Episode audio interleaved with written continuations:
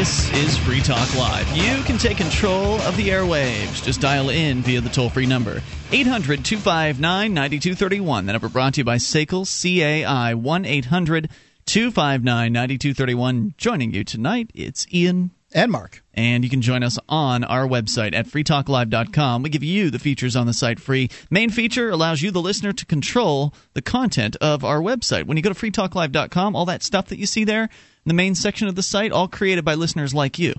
You find something online you think is pretty cool, think our listeners would enjoy seeing or watching or listening to it or whatever, because you can pretty much submit anything, uh, whether it's a blog post or news article or a video or anything you find. You submit the URL to the website, it pops up. Other listeners get to vote on whether they like or dislike it, and then the most liked will make it to the front page of the website and the top, meaning we're more likely to see it and more likely to discuss it. So head on over to freetalklive.com and get interactive. Oh, coming up here, uh, Mark and I, I know that I, I don't want to pull this on you, but I know that we, we didn't get to something last night that we promised that we were going to get to, and that was the 200 fireworks. So when you get a chance, pull that up. We'll uh, we'll definitely talk about that. 200 fireworks. Just slipping past those security experts at uh, the TSA. We'll tell you more about that. And plus, kind of, you know, now and then on Free Talk Live, we like to talk business. We like to talk a little bit of shop uh, like to talk about the the talk radio industry to some extent. And actually, uh, before the show, Mark, you and I spent about an hour on uh, the phone doing an interview with one of the uh, the movers and shakers in the business, a guy named Randall Bloom, uh, Bloomquist, who is a, a longtime talk radio program director, now consultant, uh, now uh, what you know does. I guess writing work basically for the for the industry, and so that's going to be included. Maybe not tonight. Tonight. Is it going to be because you've got another thing that you recorded too? Right, that's tomorrow night. Okay, okay. So that's going to be in tonight's show and as part of the podcast. Right. Uh, So, you'll you'd have to go to freetalklive.com if you want to hear that interview. Randall is, by the way, a uh, a big a a big- libertarian. yeah, big time libertarian, and that's you know sort of the reason for the interview. Yep. The the other interview that I did today was uh, Daniel Lachemacher, who is uh, the the guy that managed to get listen to these descriptions that I get into one uh, one sentence here. He uh, was discharged within four months of filing conscientious objector status while in the Navy and was honorably discharged. One more time. was t- discharged within four months of filing uh, conscientious objector status. Honorably discharged. Honorably discharged from the Navy. I'll be damned. Yep.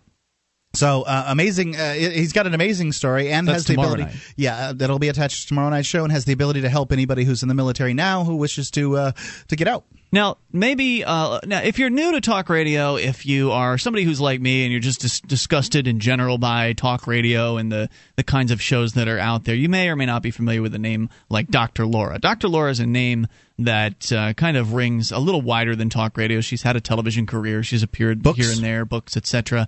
And uh, she's had uh, you know, some interesting things happen to her. We, we're going to give you uh, some more news about her in a little bit here and talk about what one of my problems with her is and uh, share that with you. Of course, you're also welcome to bring up anything at 800 259 9231. Also on the way here tonight, so we may be hearing about the drinking game, the city council drinking game that made international headlines uh, a couple of weeks ago out of our very own Keene, New Hampshire. That may be, uh, that should be taking place as we speak. So we will uh, be updated on that. I think Sean's going to come pay a visit here a little bit later to let us know what happened. Uh, but we're going to go to your phone calls first. You can take control of the airwaves. Jim is listening in Iowa via our studio cam at cam.freetalklive.com. Hello, Jim.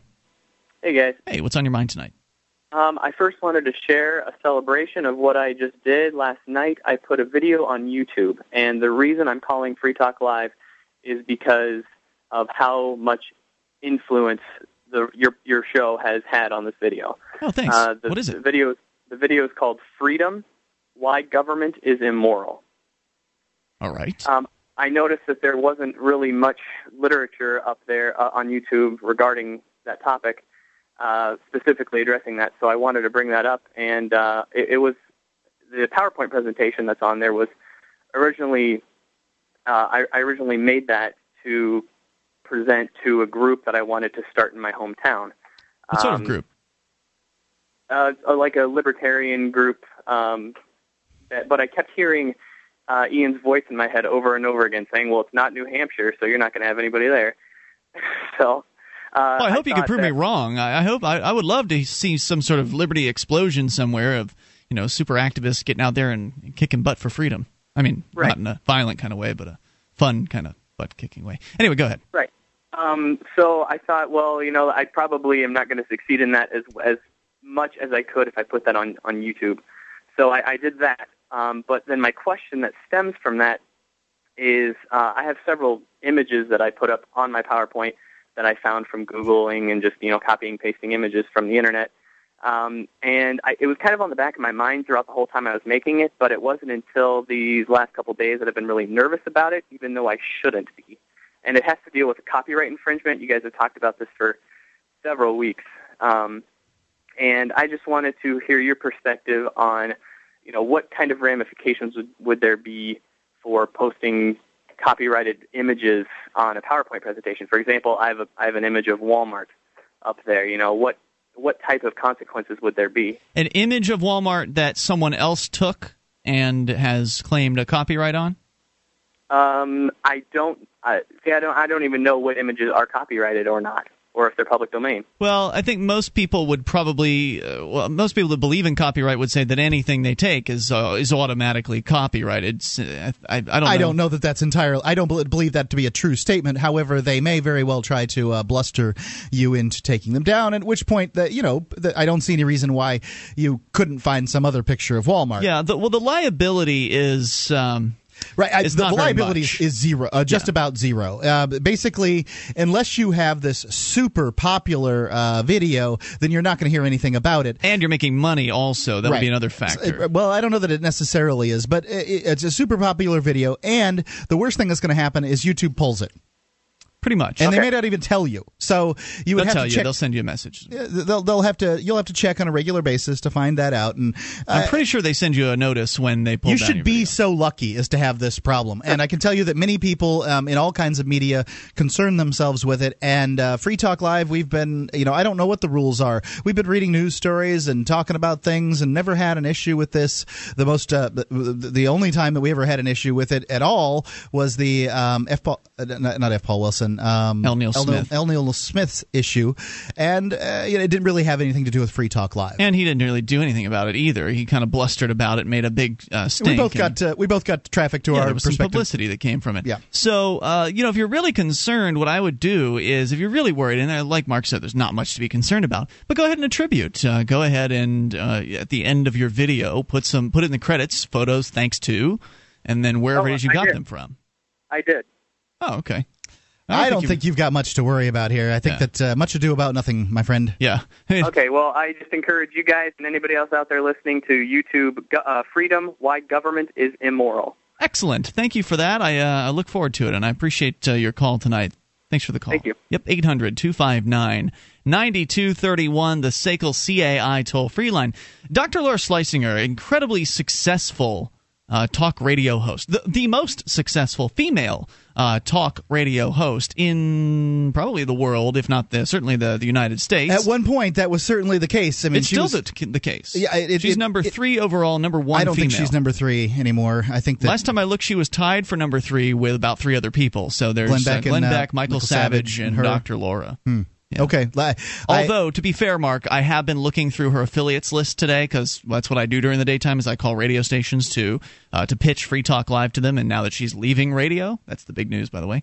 Uh, now that she's leaving radio, I've been calling the stations. And as usual, when you look at these radio stations affiliates lists uh, or these uh, radio shows affiliates list, you find out that they don't have all the affiliates they claim that they have. Yeah, it's the dirty secret of, of radio is that they'll essentially they put an affiliate on the list and they never take them off. If an affiliate ever added their show, then they never take it off. And if so, Free Talk Live would probably would would be over hundred stations right now. Would be darn We would- close, yeah. we'd claim. Oh, uh, we would be. We we could claim over hundred stations, and that would be it'd be immoral. It's a lie. Yes, this is true. All right, so uh, Dr. Laura has quit radio. And uh, she's a bit of a controversial personality. She doesn't really care too much for uh, homosexuals, and I want to address that issue here because that has been the source of some controversy amongst my uh, my industry uh, people, the people that I've been trying to sell the show to. Some of them were upset about what I said about Dr. It's Free Talk Live. In the decades to come, hardy adventurers will colonize the solar system, rediscovering freedom and finding vast new wealth. But the government of Earth will seek to extend its power and claim that wealth as its own any way it can.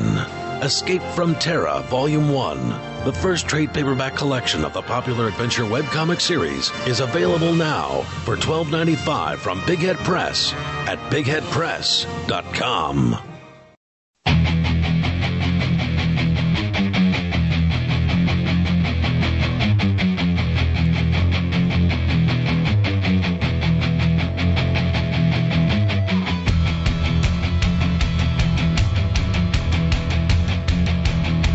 Free Talk Live. You can take control of the airwaves. Dial in toll free 800 259 9231. That's the SACL CAI toll free line.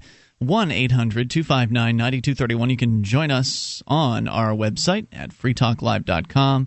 We give you the features on the site for free. So enjoy those on us. Again, freetalklive.com features including our Shrine of Female listeners, the dozens of ladies who've taken the time to send us their validated photo or video showing they are indeed listeners of this program. Shrine.freetalklive.com is the place to go. Shrine.freetalklive.com. That's right. The uh, you know the um, the the call in line is sponsored by SACL CAI, and the principal over there at SACL CAI is Jason Osborne, and the uh, the great Osborneo has decided that he is uh, you know going to use his live read spots to endorse anti-war during their fundraising uh, campaign. Uh, so antiwar.com is your source for anti-war news and views for 15 years. Uh, it's uh, it is having their their quarterly pledge drive. You can strike a blow against the empire and give antiwar.com um, give to antiwar.com. It's antiwar.com slash donate, or you can call uh, Angela Keaton there. It's on the website and get her uh, telephone number there. It's antiwar.com. You know, and I, we've read, read, many of their articles here. I think they uh, they they do an awesome job as far as foreign policy uh, for people that love liberty. That's right. 800 259 9231 is the number. Back to your phone calls here in moments. But just an update on what's going on with uh, Dr. Laura. She is uh, one of the most popular talk radio hosts in the business. And uh, I don't really necessarily agree with much of what I've heard her say. Um, I think she's good on some family values things when you're talking about your family. Um, the way to be sort of uh, with your family, it's it's it's good. I mean, you know, I I'm I'm I'm for the idea of parents raising kids. She is a bit of a homophobe, though, in my opinion, and that's based on what uh, what I've read here. She's got some there's some citations here on the the Wikipedia article about her where it points out that uh, her television show, which failed, by the way the claim here is a, one of the reasons why it failed was because, and she's now quitting radio at the end of the year. Uh, so that's kind of the big news that has prompted this discussion. Uh, Schlessinger's views on homosexuality were a major factor in the show's undoing. In the, according to Wikipedia, in the months leading up to the premiere of her TV talk show, Schlesinger called homosexuality a biological error. she expressed the view that homosexuality was acceptable as long as it wasn't public or that there were not, or that, excuse me, or those that were did not attempt to adopt children. She regularly compared LGBT parenting to pedophilia by reiterating her view that a, quote, huge portion of the male homosexual populace is predatory on young boys. It's completely unfounded. Completely unfounded. It's just, it's just being nasty and spreading horrible uh, horrible rumors. Schlessinger was frequently criticized in uh, LGBT media for her view of homosexuality as a biological error and for her opposition to adoption. Uh, media watchdog group began monitoring her. I've always comments. found this this adoption thing uh, interesting. Um, you know, the the idea that um, somehow you're supposed to take this kid that would otherwise go into a foster home, um, and you know he. You'd prefer to put them in a foster home than you would in, in a family with uh, two parents. I, like it just doesn't make any sense to me. Uh, two gay parents, um, you know, who are really in many cases as loving as anybody else. Uh, I've met uh, gay couples in the past, and they're just the ones I've met, some of the nicest folks. I mean, I just I, it doesn't make any sense to me. Um, you know, there's plenty of kids in this world that could use parenting as good as some of these families could provide. There's plenty of kids waiting to be adopted. It, you know, even if you consider it suboptimal, and I can understand why you might consider it suboptimal. It, it to to consider maybe it, if you were a bigot or something. To, well, like I can see why you would consider it that way. I mean, you know, I, I, I get why you would consider it that way, but um, the the idea that that would be your only criteria like anybody can go out there and adopt uh, that's uh, heterosexual any any drunken any yuckadoo. Yeah, any any any idiots any pedophile, pedophile that happens to have a wife. Uh, you know anybody is okay as long as we don't give them to a gay person Well, I mean the the uh, the drunken idiots would probably have to clean themselves up a little bit just to make you know make it look like they weren't. If they were a pedophile, they'd probably have to pretend like they're not in order to get the uh, the kid adopted. But yeah, as long as you're in there and you're a couple, you'll probably get the kid, right? That's uh, that's the idea behind it all. That it you know it the the only real criteria here is heterosexuality, and it's just a bad criteria. According to the Canadian Broadcast Standards Council, uh, they ruled that her consistent characterization of the sexual behavior of gays and lesbians as quote, abnormal, aberrant, deviant, disordered, dysfunctional, and an error constitu- uh, constituted abusive discrimination on the basis of sexual orientation and were in violation. I disagree with that.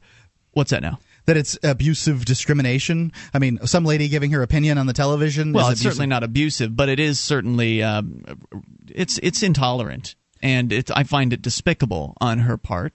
And I, that's even why, so. I mean, I, if if a television station decides to take somebody off the air because they're well, getting they can pressure take them off for whatever they want, right? They can take them off for for whatever they want. I don't have a problem with that. But you know, uh, we're in a time of change here, and people are going to have their opinions one way or the other, and their opinion is their opinion, and they should be allowed to have that. Well, um, they can. She, nobody said she couldn't have her opinion. They just didn't want her on their, you know, television. They're using legal terms like discrimination and and uh, you know all these other terms, and uh, you know I, I don't know if I'm I, I, don't know if I go for that. Well, I was really only sharing that to give you an idea of what this woman said about sure. gay people, and you know you can't take that back, right? And she did try to apologize, just like she tried to apologize recently for saying the N word multiple times. This just happened a couple weeks ago on her radio show. She used uh, the N word something like eleven times in two minutes or something, five four minutes or something. Four minutes. Yeah. Yeah. Now, you you if you actually play the audio back, you can kind of understand where she was coming from, and you know, I certainly support her right to be uh, to have free speech and everything like that. Well, Uh, I, but- she wasn't. She wasn't being racist in using the N word. She was using it uh, just to, you know, sort of make a point. And I personally won't use it. I've I've definitely used it in my life, but I've decided that it doesn't forward the conversation for me. Right. Well, just like me using the c word over and over again to make some sort of point uh, would be a little bit rude. It would just be a little rude. And so there was a bit of hubbub about that, and now all of a sudden, a couple weeks later, she out of the blue, Not even a couple weeks. announced, yeah, like 11 days or something like that, announces that she is quitting radio at the end of the year. So she's going to let her contract run out to the end of the year, and then she's done uh, with the radio business. And that's been, you know, kind of sending waves through the industry to some extent. So naturally, whenever somebody quits radio, I always send out an industry update to like my 600 something program directors that I've got on this. It's probably most of the talk stations in the nation. Yeah, it's a good amount. I don't know if it's most of them. It's because there's still a lot of stations that have never heard of us. Well, the suggest, but the suggestion would be are a that couple there's thousand talk stations. there are about 11,000 radio stations in America. Are you suggesting to me that um, 18% of stations, uh, 16% of radio stations are talk?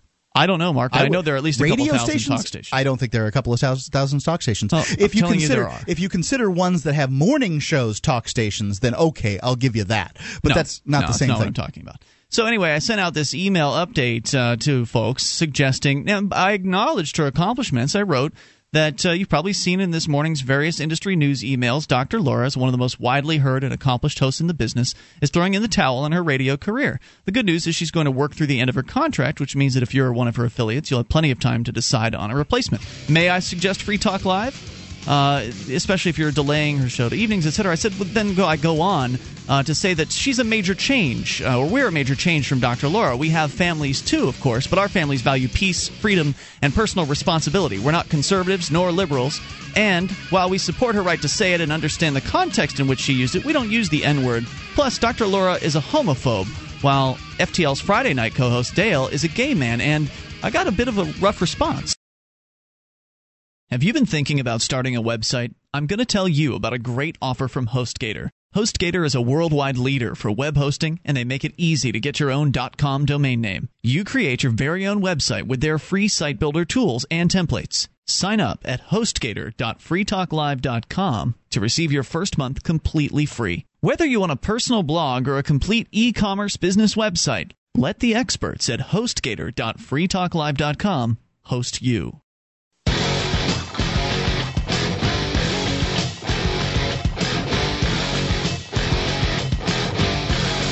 This is Free Talk Live. You can take control of the airwaves and dial in toll free at 800 259 9231. That's the SACL CAI toll free line, 1 800 259 9231. You can join us on our website at freetalklive.com. We give you the features there for free, so enjoy those on us. Head on over to freetalklive.com and you can follow our news updates. You can get them via email, follow our Twitter or Facebook, whichever way works best for you, the delivery method you prefer, you can have it. It's free. News.freetalklive.com. That's news.freetalklive.com. Get your Liberty message to thousands of people a month for fractions of a penny apiece. You can do it from the back of your car with libertystickers.com.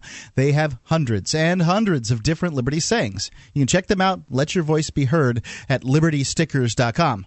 If you've got a business and you need to put together some stickers for your business, libertystickers.com, uh, the, the, you, their, their sister organization, uh, can make custom stickers for you. It's thebumpersticker.com. You can get there through libertystickers.com. So after uh, Dr. Laura, one of the most uh, ex- successful, popular talk show hosts in the business, the number one female talk show host out there, she called it quits. She's throwing in the towel. She's going to finish up the year and then she's going to be done uh, with her radio career. She's going to basically have books and then uh, her YouTube channel, which by the way only has like five thousand subscribers.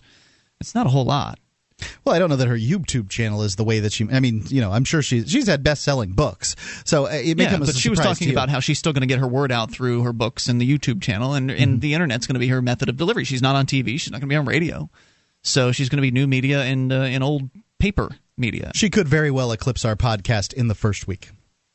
Oh, I probably. I mean, we've only got like three to five thousand subscribers uh, for our podcast, so yeah, I'm not saying that. But this is Dr. Laura, the number one female talk show host. Only has got five thousand YouTube uh, subscribers. I just found that interesting. Um, so I sent out this email update to all my industry people, the program directors and such that fo- kind of follow the show and are interested in what we're doing.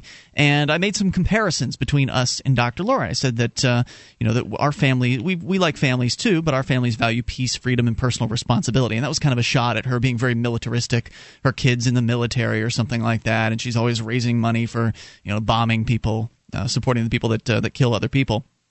Uh, we're not conservatives or liberals, and while we support her right to say it and understand the context in which she used it, we don't use the N word. Plus, Dr. Laura's a homophobe, while FTA, uh, FTL's Friday night co host Dale is a gay man. And then I added in kind of a little joke. I said it's currently unknown if naked photos exist of any of the FTL crew, as they do of Dr. Laura, but we did once do an hour of the show on our webcam without our shirts. And the first response I got to this email, now there's like 600 people that received this email. Uh, the first response I got was from one of uh, our program directors, somebody who already carries the show. And he wrote back, he thought it was funny. Yeah. He, he enjoyed it. The next response I got was a little bit lengthier from another one of our program directors If you send out something that that has uh, that takes an opinion. yeah, yeah. that takes an opinion, some people are going to agree, some people are going to disagree. Yeah, and it wasn't as bad as the one where I talked about how I went to jail recently. That actually lost me two subscribers. They were upset because I don't know, I must be a scumbag if I've gone to jail or something. They demanded to be removed. So no one has demanded to be removed. The the numbers on the the list haven't gone down. Uh, but one of the other program directors wrote me back this. Ian, unfortunate about Laura. I support your stance on her freedom of speech, and it's ridiculous that the N word cannot be used in a conversation as an example. Uh, why can certain races call each other the N word and not get chastised? I, I uh, totally agree with that that particular aspect. I think that it it is uh, discrimination to say that I can't say the N word, but someone else can. So, and, and you'll find that many people who are, uh, you know, that would identify as black will find it offensive as a white person use if a white person uses the N word, but they will not find it offensive as a, if a black person uses it. And that, I'm afraid, is a very similar situation as saying, look, it's okay for white people to sit at my soda counter. It is not okay for black people. And, you know, that's just racism. To, do I use the term? No, because I don't feel it forwards the conversation. When I think it's disrespectful. when I when black people have called my best friend, who is you know ethnically black or at least partially, uh, the N word, I find it offensive. I get upset. So I, I decided I'm not going to use that term anymore. If it makes me that upset, it could make someone else that upset. Absolutely. He goes on to say, "I do, but I do not agree with Laura being a homophobe. That is falling into the PC trap, the same one that applies to the N word. While I agree that we're free to pursue our own lifestyles, to label someone a homophobe because they're outspoken about homosexuality, especially for religious reasons, is wrong. If that were the case, then you would also label me a homophobe. I don't bash people, I don't try to offend them, but I also view it the same way, if less outspoken, as Laura. My wife works with a gay man. We're good friends. My brother in law is gay. We simply don't discuss it. But I still don't agree with gay marriage and all the current issues surrounding it. we agree to disagree. Well, to disagree with gay marriage isn't uh, uh, being homophobic. Just to disagree with gay marriage, there's there's all kinds of things around that. Now, I, I wrote him back, and there's he went on a little bit more, but I, I wrote him back saying, "Look, I was trying to communicate an idea in one word, right? I was trying to, and, this is a problem with with trying to keep communication short. I mean, sometimes simple is good. In many many cases, I believe shorter is better. Uh, but I didn't want to get into a lengthy explanation of what Dr. Laura had said about gay people and how that was, you know, I, I disagreed with that, etc. I just wanted to make a, a general statement about her viewpoint on gay people and how we're different on Free Talk Live. And I, I you know, I tried to, ex- uh, I attempted to explain that and uh, and so I would agree with him because I look, you know, the definition of homophobe is a person who fears or hates homosexuals and homosexuality.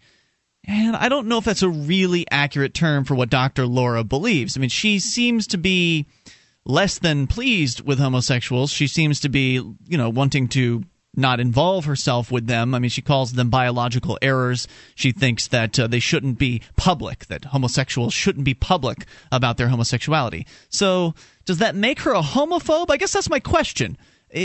How do you feel about the term homophobe? Does it apply to somebody with those specific beliefs? Or do you have to do you consider that hatred, Mark, that she's spewing about hom- uh, homosexuals, or just it's it, it, it it's not. Yes, is, is my short you answer. think so? Okay. Um, it's close. Because it, I gave him that one. It, I said. It oh. may not be hatred in that she hates homosexuals because she'll say something like, well, you love the sinner, not the sin, uh, hmm. blah, mm. blah, blah, blah, blah, blah, blah, blah, blah. But she, what she has is she has a religious dogma that uh, excludes a certain segment of the population. And religions have always been about who do you exclude and who do you include? And so when you have an exclusionary situation group, uh, you know, exclusionary group, yeah, that's about hate. That's all that's about. It's mm. it's about exclusion, and exclusion is the step in front of hate.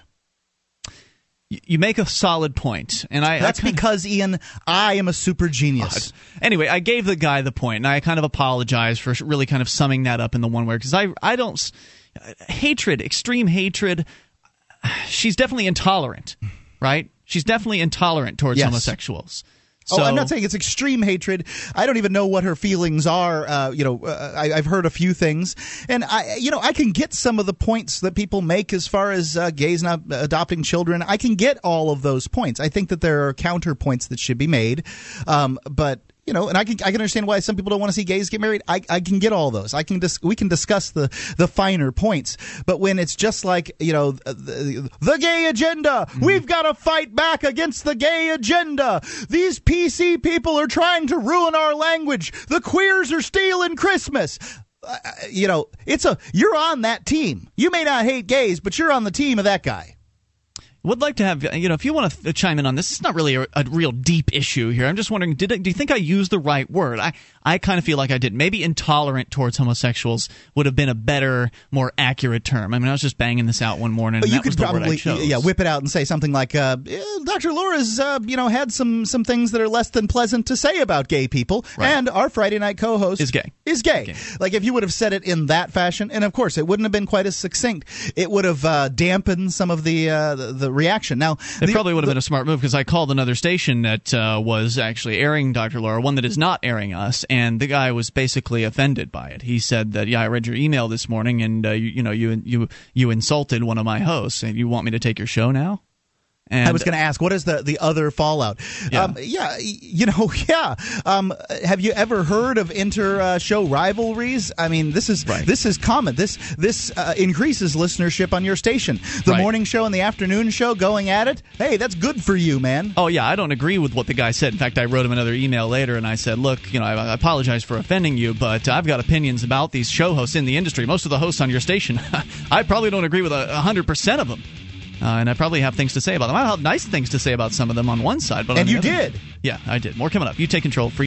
Do you have a product or service that you can sell to a national audience? Free Talk Live is a nationally syndicated talk show on more than 80 talk radio stations from Alaska to Florida. We've been named Talkers Magazine's Heavy 100 list. That's the 100 most important radio talk shows in the nation twice. And the number one political podcast on podcastawards.com four out of the last five years. You can have access to our 80 plus stations and our large and loyal podcast audience for as little as $500 a month. Contact me, Mark, at freetalklive.com.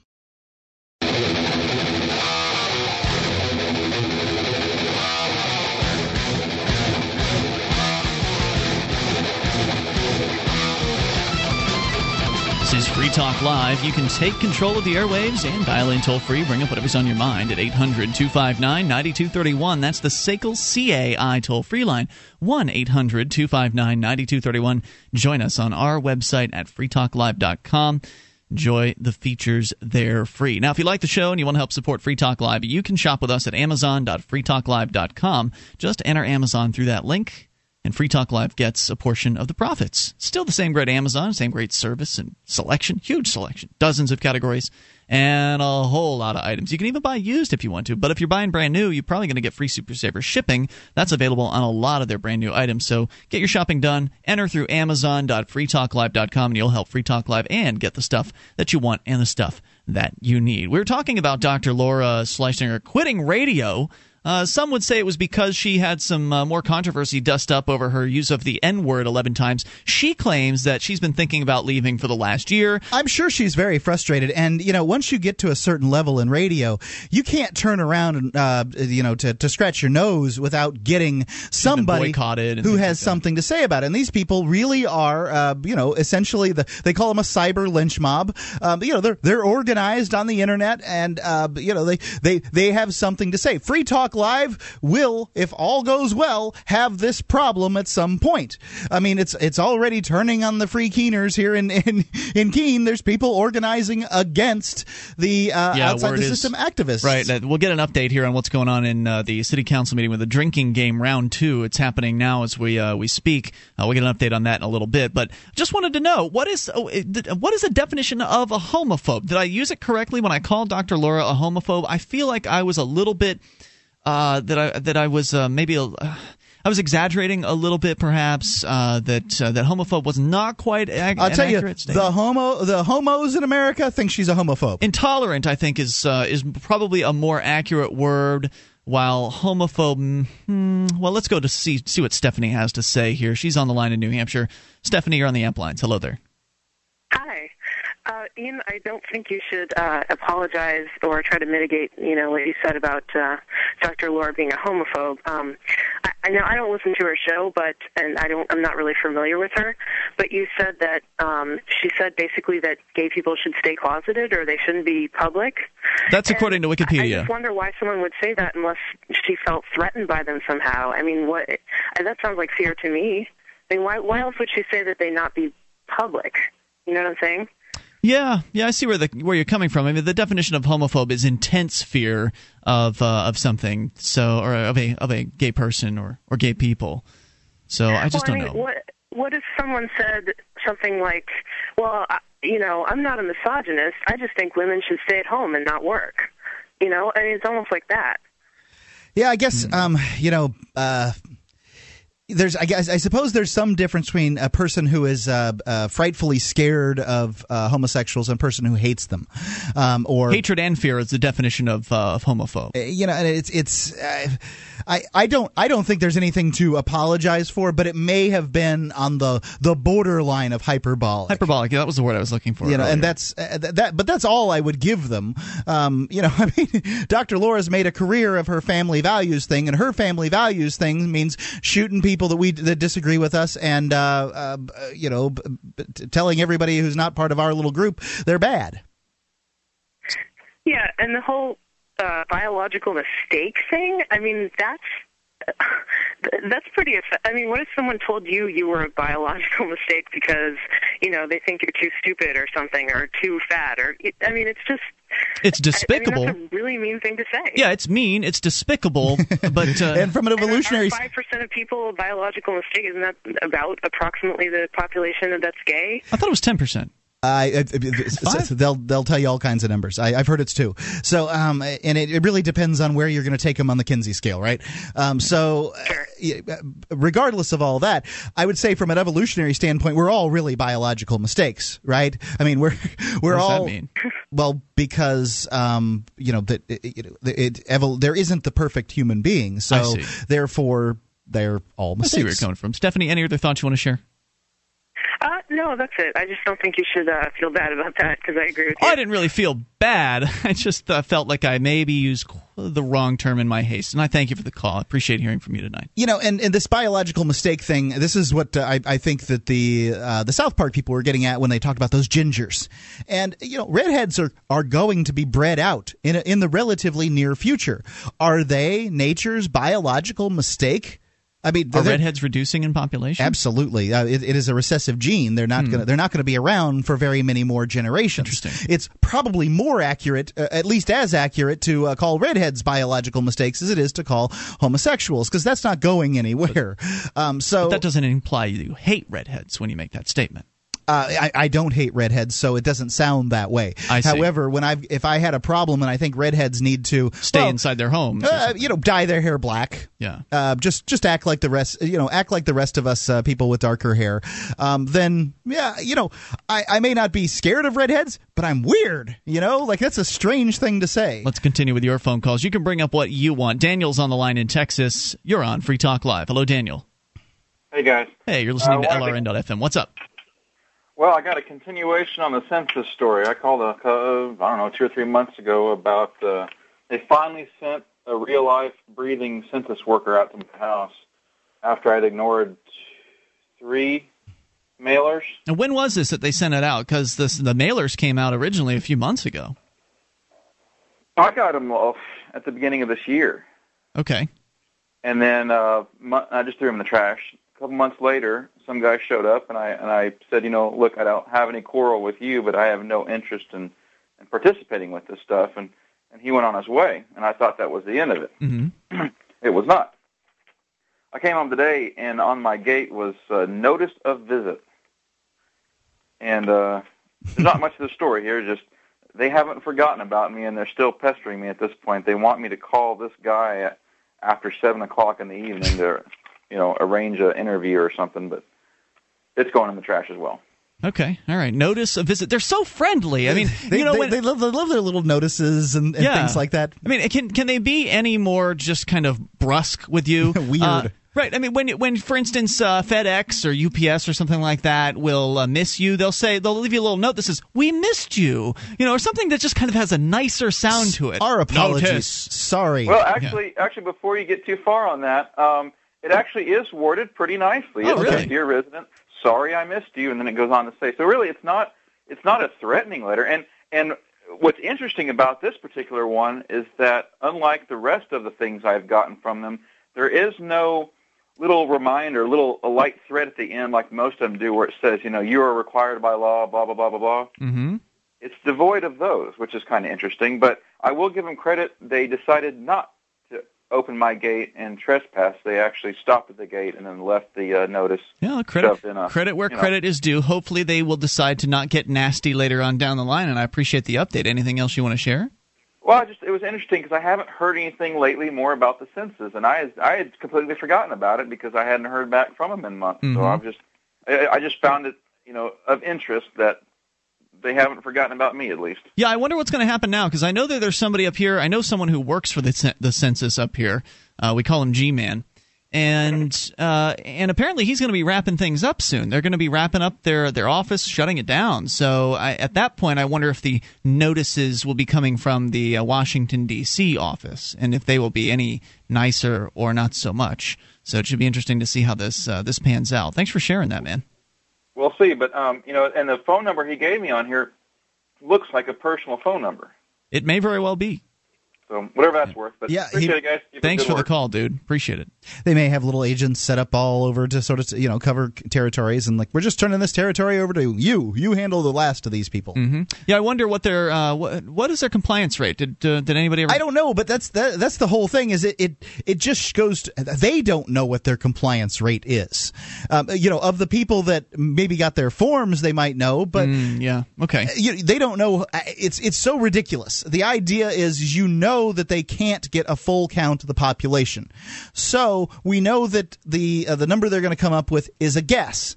Are they going to take uh, you know the amount of letters they sent out and guess, or what are they? How are they going to come up with their number? They're never going to tell you, by the way. So they're go- they're going well, we to know they've been make, fudging it. Yeah, they're going to make up their number in any way they feel like making up a number. They're going to go through the motions of counting people. They're not going to count everybody. So we know that their number is off. How much is it off by? At the end of the day, they cash the paychecks. Yeah, right? they just don't. They don't have any idea what it's off by. It, it's just it's silly. If the, I asked the lady um, who came to my door if I told you that I had two do- two dozen Eskimos living in my house, would you have to write that down? She said yes. There's more coming up here. You can take control of the airwaves at 800 259 9231. Hour number two is on the way. 200 fireworks slip past the TSA. Well, I think we'll finally get to that story. Of course, we'll also take your phone calls. You can bring up anything. That's the point of the show. That's why we call it Free Talk Live. 800 259 9231. Hour two next. This is Free Talk Live. So, you want to move to New Hampshire for liberty? NHMove.info has articles, links, and activism alerts to help you decide exactly where and how to make your move. Even job listings. Browse the inventory of Liberty blogs, sites, and media, or promote your own efforts, all free at NHMove.info. If you're moving to New Hampshire, you better go now and bookmark NHMove.info.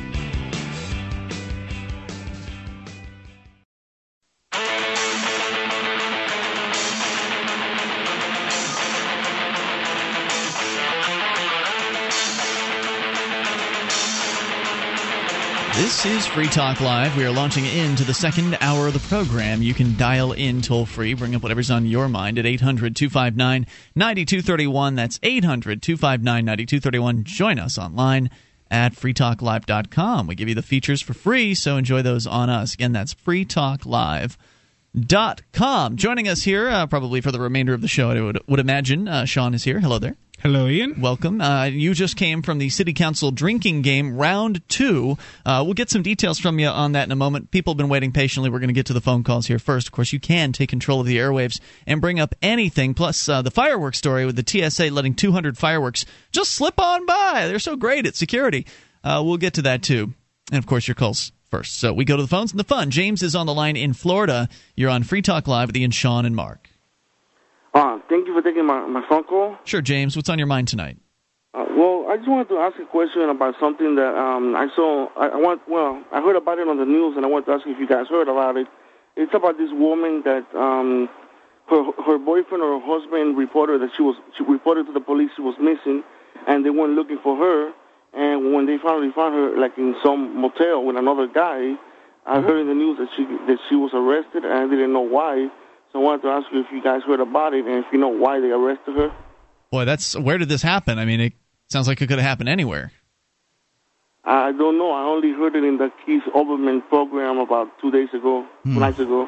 Yeah, I guess the- the problem here is I'm just a talk show host, and so I don't know what all goes on around the country unless something is brought to my attention for some reason. Yeah, somebody um, j- j- just from you saying it though, somebody will email uh, me the uh, the story here in relatively short order, and uh, maybe we can uh, talk about it then. All right, because I wanted to make sure if if it's true that that happened, because I'm worried about that. You know, that's why. What So do you? thank Wor- you what part do you worry? Just to clarify, what uh, what worries you?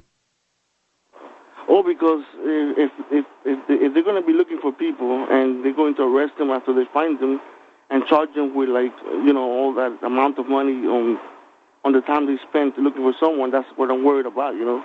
Oh, so, so she was. it. Wait a minute. So she was charged because they spent money looking for her. Kind of like a lost hiker. Yeah, they wanted to, I guess, um, put some kind of a fine on her for like all the time that they spent and That doesn't make sense at all all. that. Yeah, you- well, just a comment. Now that I know a little bit more about the the, the story, I can at least comment to say that uh, if I call the police and say you need to find my wife or you need to find my child or blah, blah, blah, blah, whatever, whoever it is that I'm looking for, find my dog. If they go out and they find whatever it is that I was looking for, it should I would think it should be the person who called for the service Yeah. that should be uh, f- uh, should be fined or charged or whatever. Yeah, we'll be happy to find you know find this person for you, but it's going to cost you X. Um, of course, I'd rather see people do these things on a voluntary basis. In that, a lot of times when a child is missing, they're going to go out there and they're going to look for them because they care. Uh, I'd rather see that happen. I think it's pretty insulting uh, that somebody would be charged for this, especially considering that this is what they're supposed to be doing. They're supposed to be out helping people and so-called serving and protecting, and we all pay through the nose in taxes for these so-called services, and then to have them later on say, "Well, now that we found you, you've got to pay for the fact that we found you." Well, look, I didn't go missing. I was, you know, was uh, having sex in a hotel room with my boyfriend. I didn't ask for your services. I didn't ask to be found. Leave me alone. I find that I agree with you. I find that pretty scary, and I thank you for the call tonight. I appreciate hearing from you at 800-259-9231. That's uh, the SACL CAI toll free line. Your thoughts on that, gents? I, I have to agree. I mean, you know, it's one thing if she called and asked for services. It's another thing entirely if somebody called and asked for them for her. I suspect what they'll say is you're supposed to be in contact with your loved ones, and uh, you know, by doing that, Poppycock. you, you you brought it you brought us into play. No, they, they had no business here whatsoever, from what I can understand. We want to hear from you at 800 259 9231. We continue with your calls and go to Robert. And no, he's gone. Let's try John in Kansas. John, you're on Free Talk Live, the Sean and Mark. Hey guys, Hey, what's on your mind tonight? uh, just wanted to let you guys know about something that actually happened here at a city council meeting yesterday. okay. They outlaw they outlawed the possession of anything that could be used to make graffiti, specifically uh, the what's what they term fat markers. Fat markers? Right, As in P H A T? uh, as in FAT. Oh, okay. Markers that are very wide. Yes, Spray paint? uh, spray paint is on the list. Uh, even certain kinds of pencils. Okay, so did they make any exceptions? Like, if I'm going to Home Depot and need to buy some spray paint and you know take it home, will I be allowed if I'm if I'm driving on the road on the way home from Home Depot? Uh, will I have to show a receipt uh, to the officer to uh, you know let him know that's where I was coming from? Will we have to go and get the security video from the Home Depot to prove that I was actually there buying it and not just lying and coming back from uh, the scene of a crime or something like that? Or were there were there any provisions in there, or is it just yeah we're going to outlaw this that way we can pick on kids? If they have, if the officer believes you have a valid reason, they can choose not to arrest you. Ah, so they can use discretion. So, so pretty much Yeah. they can arrest anybody they want for having uh, anybody they don't like, basically for having spray paint or a fat marker. Yes. Somebody who is the wrong age. too.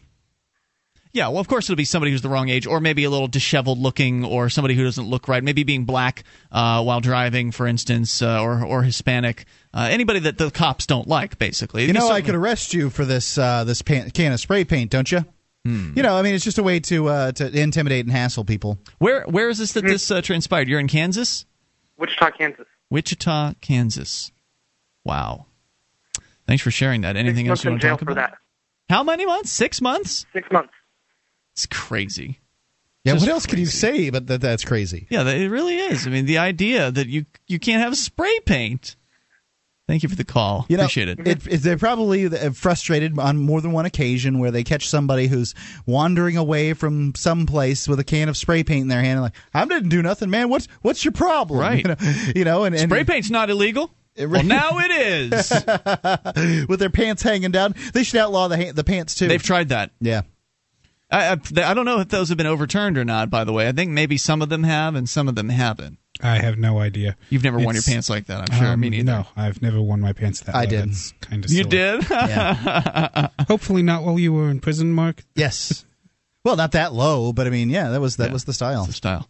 So Sean has returned uh, from speaking of city council meetings. The uh, local meeting here in Keene, New Hampshire, where we're doing this show, made international news a couple of uh, weeks ago when local liberty activists showed up for the city, the very first edition of the city council drinking game. About eight activists showed up, uh, four of which were actually engaging in the drinking game. I was one of them, and myself and Sam and Monica were arrested uh, because we were. It was demanded that we hand over the the bottles that we had. There were brown bottles that had labels that clearly said "not a beer" on them, and.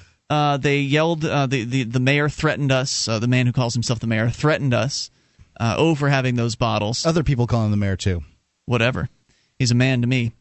Anyway, so they threatened us, and then the police chief came over and demanded the bottles from us. One activist gave the bottle up. She was allowed to stay. Then, because we asserted our right to privacy over what was in our bottles and refused to hand them over, refused to consent to a search, they arrested us and charged us with uh, disorderly conduct. This week, tonight, uh, the city council drinking game happened again. It was round two, and I was hoping, I was hoping, crossing my fingers, that more people would show up. You never know what's going to happen. Maybe the activists decide this was a bad idea. They weren't going to show up. Uh, Sean, you were there. You experienced most of all of it, the whole thing. Um, I stayed there until they went into the second non-public session of the evening. Uh, we had about uh, 35 people in the audience. about half of them were people I recognized as activists. There may have been more people I didn't recognize. I've not been in New Hampshire that long. Mm-hmm.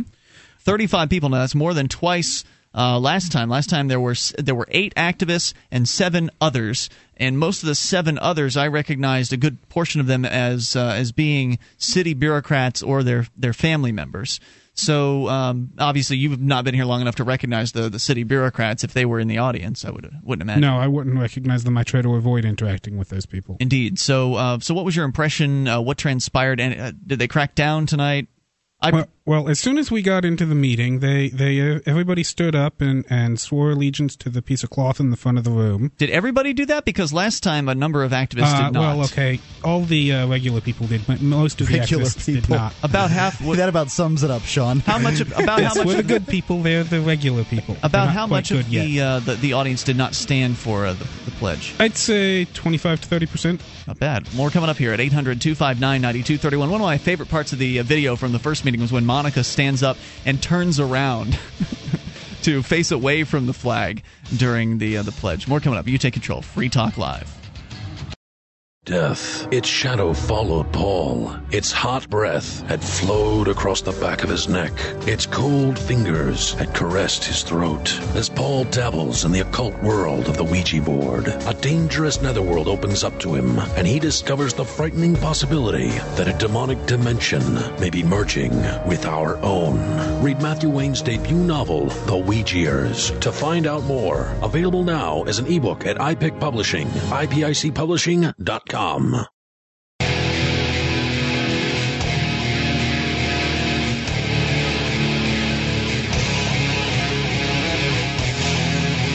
This is Free Talk Live. You can take control of the airwaves. Dial in toll free. Bring up anything. Toll free number is 800 259 9231. It's brought to you by SACL CAI. 800 259 9231. Join us online at freetalklive.com and enjoy the features there, including our wiki with over 2,000 pages created by listeners like you. WIKI wiki wiki.freetalklive.com. Head on over, get interactive. Tired of uh, reading about loss of liberty? Now, for the first time, a novel showing how liberty can realistically triumph. Progress by Charles Stample. Order a copy from Amazon or for a free PDF of part one, write progress a novel at gmail.com. Experience a libertarian revolution. Progress a novel at gmail.com. And I just finished this last week, and I can tell you, upon finishing it, I felt that this was an extremely important work. It is succinct, and I, I feel that that's it's really its its strong suit is that the character in here, um, which uh, you know obviously it's it's Charles uh, Stample's writing, but the character in here is uh, has the some really great answers, really short and really um, in in a in, in a way that is um, that, that I think we could all learn from because it's it's so convincing. Um, go check please check out uh, Progress, a novel by Charles Stample. All right, 800 259 9231. Just giving you a recap here of what happened at the City Council drinking game. Last, uh, t- last time it made international headlines as uh, multiple arrests were made. This time around, uh, there were more activists that were planning on showing up, and usually the way things go is when they have the numbers, the government people, they'll make the arrests. But when they are outnumbered, they will do nothing and also when they are embarrassed by making uh, poor choices, like making an arrest for somebody drinking out of uh, drinking water or non-alcoholic beer out of a, a brown bottle uh, in a city council meeting where drinks are allowed to be had, uh, they sometimes learn their lessons and, and don't make a move. Sean is here, uh, joining us here for the remainder of the program. You were at the uh, the city council drinking game round two, and you were just getting into describing what the scene was like. And I just wanted to take a quick moment and address the pledge issue. Uh, Sean, did you participate in the pledge? I did not. Why? Are you? Don't you hate America? I don't hate America. I don't have any particular allegiance to the flag, so I'm not going to pledge it. Well, why don't you have an allegiance to the flag? I mean, we were all raised to uh, to respect the stars and stripes. Those are our, our forefathers died for this country. Well, they weren't my forefathers. My forefathers were mostly in Ireland and Poland at the time.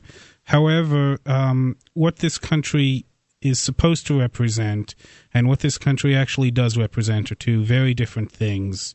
And even so, I don't feel any particular loyalty to a piece of fabric. Also, there's an idolatry factor. Yeah, I that- think that's how it is as for me. Um, you know, I can I, I I can understand that people across the board have different feelings about the Pledge of Allegiance and that kind of thing. But uh, you know, for me, what that what it seems like is it seems like something like idol worship. It seems like uh, you know a secondary god. And uh, yeah, I, if you're a Christian, then your stuff says that uh, that you shouldn't have other gods. That God is a jealous God and He doesn't want you to have other gods. But what if there was a religion uh, around based around worshiping the state of America or the the, the you know the, the federal government? If there was a uh, a religion that was in that way, how what would it look like? Would it look like people standing around with their hands over their hearts, say, recanting a little prayer that In they unison. learned um, in unison? Would it be uh, would it be the inability to, to, to blaspheme and question uh, the people that run that organization, or at the very least, uh, the sort of amorphous thought of the organization? Because America doesn't exist. I mean, it isn't The United real. States. Yeah, or- The United States. I mean, it's even America. I, mean, I suppose you can say that the landmass that people call North America Yeah. exists, but you know, to have what do people really have an allegiance to the land? Because I don't think That they doesn't do. make sense, yeah. People have an allegiance to a group. They have allegiance to ideas, right? And the idea is of the state. In fact, the the pledge is actually beyond the idolatry. It was actually written by a socialist. So not only are all, you guys absolutely correct in what you're saying, but the the pledge was written by a socialist. The the purpose of the pledge is to indoctrinate people into a worshipful mindset surrounding the concept of the state. And that's the idea that we're talking about here. The state doesn't exist. The state is just an idea. It's just a concept that justifies in people's minds strange men and women enacting violence using the threat threat of force and actual force on other men and women. And Don't forget the funny costumes. You've got to have the funny costumes. well, in order, yeah, it kind of goes along with the the whole program. So you got the flag, the costumes, and all of this uh, this worship that surrounds the idea of the state, and that's why they were so offended at the drinking. And they're they're so offended at the idea that people would have fun, would try to have fun with their meetings, with their serious meetings, and they're so important, and they're very. You know, this is the state we're talking about here. This is public service. How dare how dare you not take this seriously? Where is your decorum? And this is the attitude, right? So, uh, so tonight you were there. You said about 35 people in the audience, half of which about you recognized as uh, as liberty activists. But as you say, you haven't been in the movement for a long time, so you may not have recognized them all. Yeah, that'd be about my guess, yes. Uh, A number of people didn't stand for the pledge. How many cops were in the room? Because last time they had two. Um, I recall seeing two uniformed officers, and there was one more plainclothes gentleman I believe to be a police officer. Mhm. I don't recognize them. Again, I haven't been here that long. Maybe others that uh, were also in plain clothes that you don't recognize Yeah. as well. Uh, what, what kind of? I, I heard that there was a, a bit of a conflict because apparently the rumor had been that the anti-free state activists were going to show up at this. You know, the the much ballyhooed uh, majority, right? When you when you read about when you read the uh, the local uh, comments on the freekeene.com or the local newspaper the Keene Sentinel there are all these anonymous people that are supposedly all these anonymous people. It might be the same three people I don't know. But anonymous people commenting on how awful uh, Free Keene is and how terrible the Free State Project is and and you know liberty sucks and you know worship the state etc and so on uh, and they would they would like us to believe that they are the majority that they speak for all of the community Well, th- And- they would like that, but I think that uh, the concern of some, say, liberty activists that are concerned about, uh, you know, the the PR behind the, this is that they probably don't believe that the major that these people speak for the majority. They're just concerned about the majority. The majority may be swayed one way or the other. And I've talked to plenty of people that are um, it, b- both appreciate the uh, the Free State Project and what they do, and the outside the system activists, and think that they're a bunch of uh, losers that are wasting their time and annoying people. So, I mean, I've I've heard both sides, just in the general community. Sure, but they, the, the the people that are anti are trying to make it seem like well the, the majority of people hates you and Sure. the community hates you and etc. Yep, they're, so they're this wrong. Was, you know, this was a good opportunity. I don't know. Hate, uh, you know, I, I Go think that- home, et cetera. I think people, uh, you know, the, the I think most people are sheep, and they're going to do what uh, the you know the that they think the the sort of the will of the public is. Well, I think most people are unaware of really what uh, what goes on. They don't need to be aware of what goes on. They just need to be aware of whether or not free staters or free keeners or whatever are bad people. Well, anyway, the numbers didn't really bear it out. You said there was No. what, maybe a handful of uh, protesters. Well, it, it was funny you said maybe it's the same three people because that's how many I saw. Was three people out there demonstrating against the Free Staters. Where were they? They were not in the city They did not chambers? come into the city council chambers. They sat outside with some cardboard signs. So they were were they outside the room or outside the building? They were outside the building. Oh, interesting. They didn't want to sit through the boring meeting. I guess I can't blame them. I, it was it was the most boring hour of my life. Right. Uh, yeah, we, we don't like you, free staters. Uh, we don't think you should be involved. Get out, get out of here. Get out of the system. And we're not going to get involved in the system either. We just want to be here in wave signs. Leave us to our boring meeting. Yeah. Well, they didn't Or want to their be in the boring meeting. meeting. Yeah. 800 259 9231. So it sounds like they didn't do anything then, basically. Not really. They held some signs. That's about it. The, I mean, as far as the, the, the city say? people, like this. Oh, the city people. They did not do anything. We'll no. come back. More coming up. Your thoughts. Bring up anything. This is Free Talk Live. DVD, books, music, instruments, periodicals, computers, software, electronic, photo, cell phone, office product, home and garden, bed and bath, furniture, kitchen, pet supply, automotive, hardware, apparel, shoes, jewelry, grocery, healthcare, sports and outdoors, toys, games, used, and more. It's a department store at your fingertips. Amazon.freetalklive.com. Get all your shopping done, a great deal, delivery to your door, and a percentage of your purchase will go to Free Talk Live when you enter Amazon through Amazon.freetalklive.com.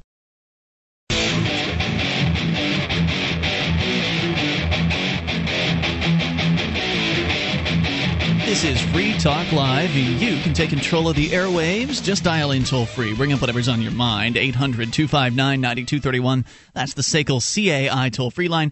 800 259 9231. You can join us on our website at freetalklive.com. We give you the features there for free, so enjoy those on us. Again, freetalklive.com. The features including our webcam. You go to cam.freetalklive.com. You can watch and you can listen and you can interact. We got our chat room built into the very same page. Head on over there and do all of the above for free at cam.freetalklive.com. It's brought to you by memorydealers.com. Memory Dealers is your trusted source for all your networking and telecom accessory needs. Uh, they have their stuff in stock, ready to ship via overnight delivery. Not only are they the world's uh, do they have the world's largest selection of discounted optical transceivers that are 100% compatible with all the major networking equipment manufacturers and up to 99% off of the list price. But they they offer great prices and services on used networking equipment uh, such as Cisco routers and switches. You can go and check it out at memorydealers.com. All right, so uh, we're just giving you a quick recap here, and we're going to move on, take your phone calls about whatever you want, because they did the right thing tonight, apparently. The government people here in Keene, New Hampshire, uh, mostly ignored the, uh, the city, city council drinking game. Which uh, brought about a couple, maybe a couple dozen, at least 15 people, Sean, that you could identify, people out to uh, activists, liberty activists, out to the city council meeting. It's very rare that uh, the activists would come out to these things because they're just so darn boring, and and people understand that, and it's just it's hard to get involved in the system because the system is built in a way that it just you, you'd rather be doing any, you'd rather be cutting yourself uh, than uh, you know getting involved in the system. And so the idea, one of the ideas behind the drinking game was to give people a reason to show up to these. Perhaps uh, you could have the cutting game too. God, that doesn't sound very good. They'd probably call that a disturbance. I mean, you'd get blood everywhere, and I'm not going to participate in that one. Yeah, but I think it'd be I hard think to they're rec- calling everything a disturbance at this point, John. I think it would be hard to recruit people for the cutting game, but uh, no- nonetheless, uh, people showed up. About how many of the 15 would you say actually had um, something to drink? Most of the people I saw had something to drink. I don't know what all of it was. How many had brown bottles? Most of it was in brown bottles. Interesting. Brown glass bottles. So, We so had- then you would say the uh, the brown bottle percentage uh, had increased from the, the last time. I would say it definitely increased from last time. Excellent. So that's good. I would say that's uh, that's a win for the activists because usually when the the, the More brown bottles. the government people crack, well, that was the objection last time. They wouldn't have bothered anybody. that- if now we can drink our water from brown bottles at the Keene City Council meetings. you can it's a drink whatever, victory. you can drink whatever you want from brown bottles if they don't arrest you. Yeah. Uh, and and so, um, what else? Do you have anything else you want to highlight about uh, your experience tonight? Well, tonight was the presentation about the master plan. Oh, so boy. there were a lot of occasions to uh, To drink. To drink. Uh, Because I, one I of the counted rules is you 50 drink every time it's they say master plan, right? Yeah, I counted 55 occasions to drink, at least uh, 10 of which were unanimous votes not related to the master plan. and the rules are posted over at uh, at freekeene.com. So success. People got involved in the city council meeting. Nobody was arrested. Everything was okay, and I'm glad to hear about that. Now, hopefully, other people will still continue to be involved here because there is actually some political action going on here. People's one of, the critics about this, or the some of the critics about this, have been saying, "Well, this isn't inside the system." Number one, they're claiming that's not inside the system because you don't have the decorum and you're not respecting their. It's their not inside the system. That's rid- It is totally inside the system, and I've explained this to you before. I don't know why you continue to deny it. Last week, Sam and I presented a document to every member of the city council that outlined their laws against open container and asked them to repeal it. It begged them to repeal the uh, the ordinance. That is inside the system. When you're asking politicians That to do something for you, that's inside the system. And who cares, Mark, what it takes to get people to come out to the meeting? That was the that was the intent was to bring people out to it. What are you laughing about here? I'm just I, you know, the, the the idea that your your indignation that you think that this is uh, inside the system activism. You just admitted that it was inside the no, system. That hold on. You're talking. I'm talking about the drinking game, not inside the system activism. People coming to city council meetings is inside the system activism. Participating within the governmental structure is inside the system activism. That is what happened, and the city council drinking game brought people out. And this week, it brought more than twice as many activists out as last time.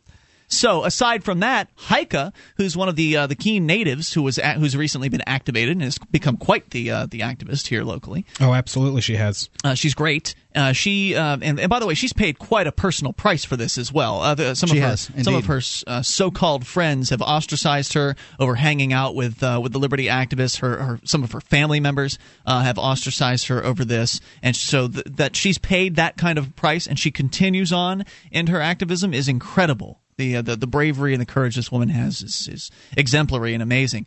So she submitted a letter to the city council, much in the same way that Sam and I gave them uh, something as well. Uh, and I don't know if they ever addressed what Sam and I gave them. I don't know if you have to mail them something in order to get them to address it. I think you could just hand it to them prior to the meeting. But um, I don't believe they addressed anything from you, but uh, Heike's letter was referred to a committee. So That's what they're supposed to do. The The way it works up here at the the city meetings in New Hampshire is they, uh, or at least here in Keene, is that if somebody brings something to the council, to the full council, they have to submit it to a, um, one of their their little committees. Because the public is not allowed to speak at the city council meetings, but yeah, they are true. allowed to speak. They got the, they they got tired of the public having things to say. I'm sure. they are allowed to speak at the council committee meetings. So now this repeal, the proposed, could propose that they repeal the uh, the city drinking ordinance, the open excuse me, the open container ordinance, and so now that is going to another meeting, which will probably be someday next week.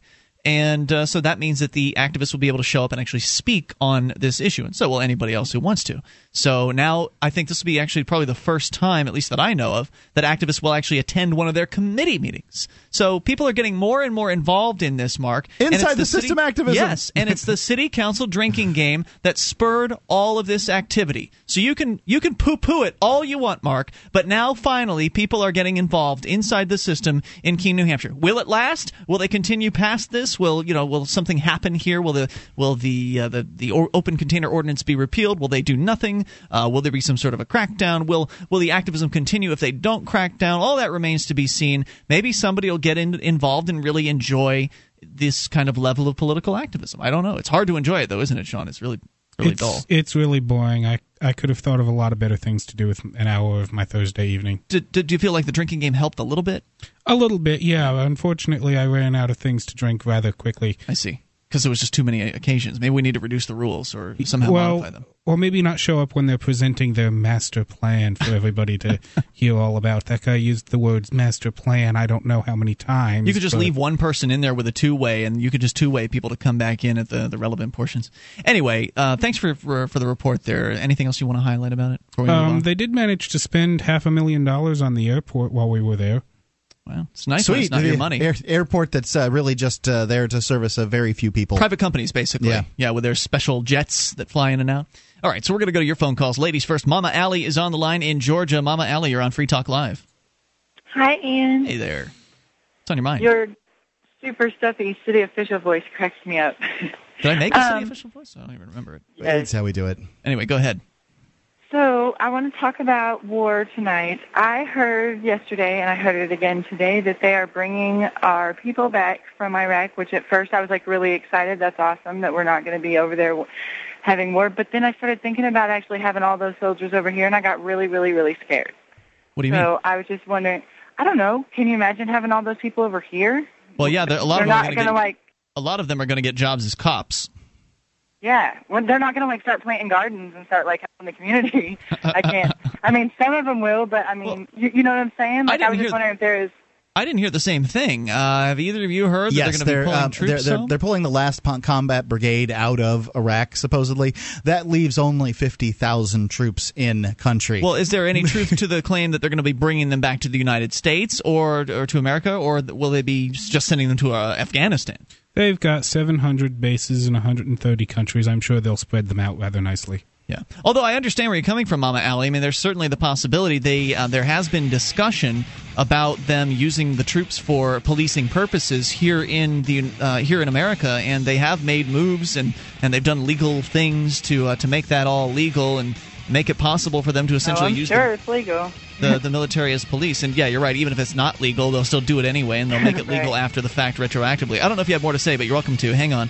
Uh, No, more- no, I'm- Okay, thanks for the call. We're coming up. Uh, this is Free Talk Live. You take control. We wouldn't be where we are without our amplifiers. Their $3 per month helps us spread Free Talk Live and gets them access to perks at amp.freetalklive.com.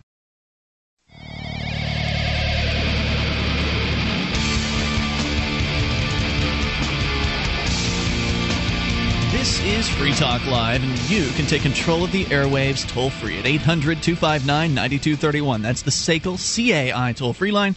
800 259 9231. Join us on our website at freetalklive.com. We give you the features on the site for free, so enjoy those on us. Again, that's freetalklive.com features, including things like our listening options. Uh, we've got broadband and dial up flavors of our streams, so one size should fit your internet connection fairly well.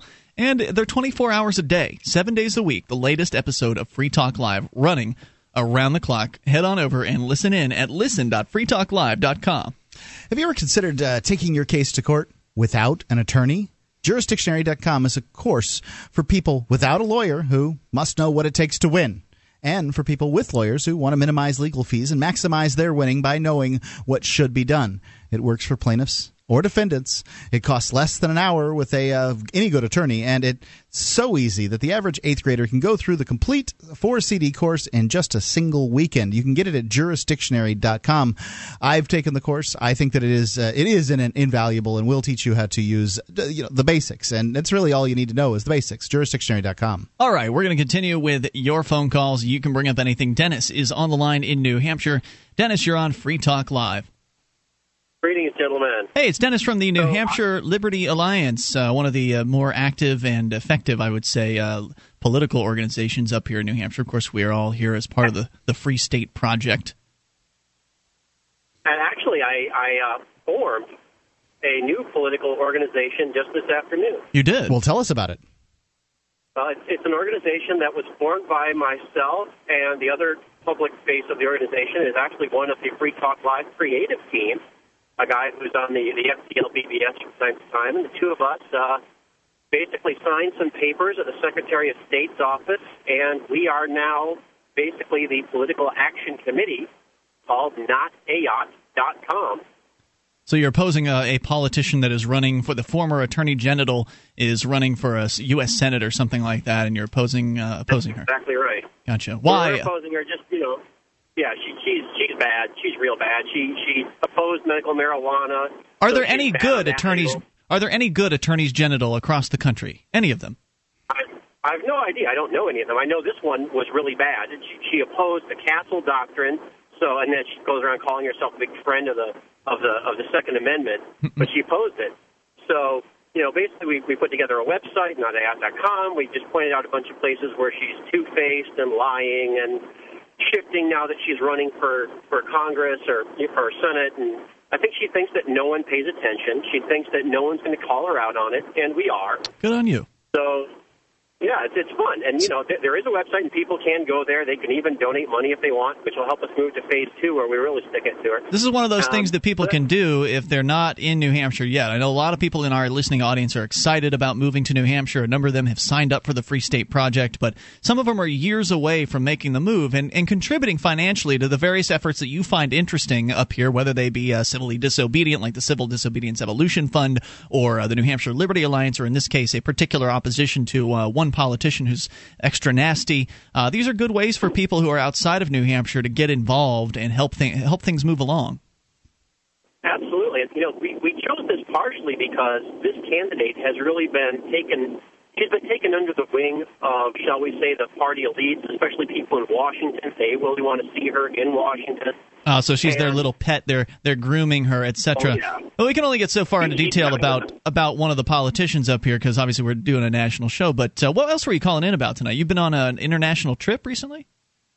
I, I have. Uh, you know, one one thing about this, the thing that makes this interesting is not that it's opposing one politician. It's the fact that everyone will know it's the libertarian. If her if her race is spoiled because of the libertarian, that is going to make the party elders, if you will, the real party power players in the state, will sit up and say, "Oh my God." What they will learn, what they will learn really hard and really fast, is if you have a Senate, uh, if, if you have a candidate that's going to the U.S. Senate or some big candidate, you damn well make sure the libertarians approve of that candidate, or they're taking that candidate down.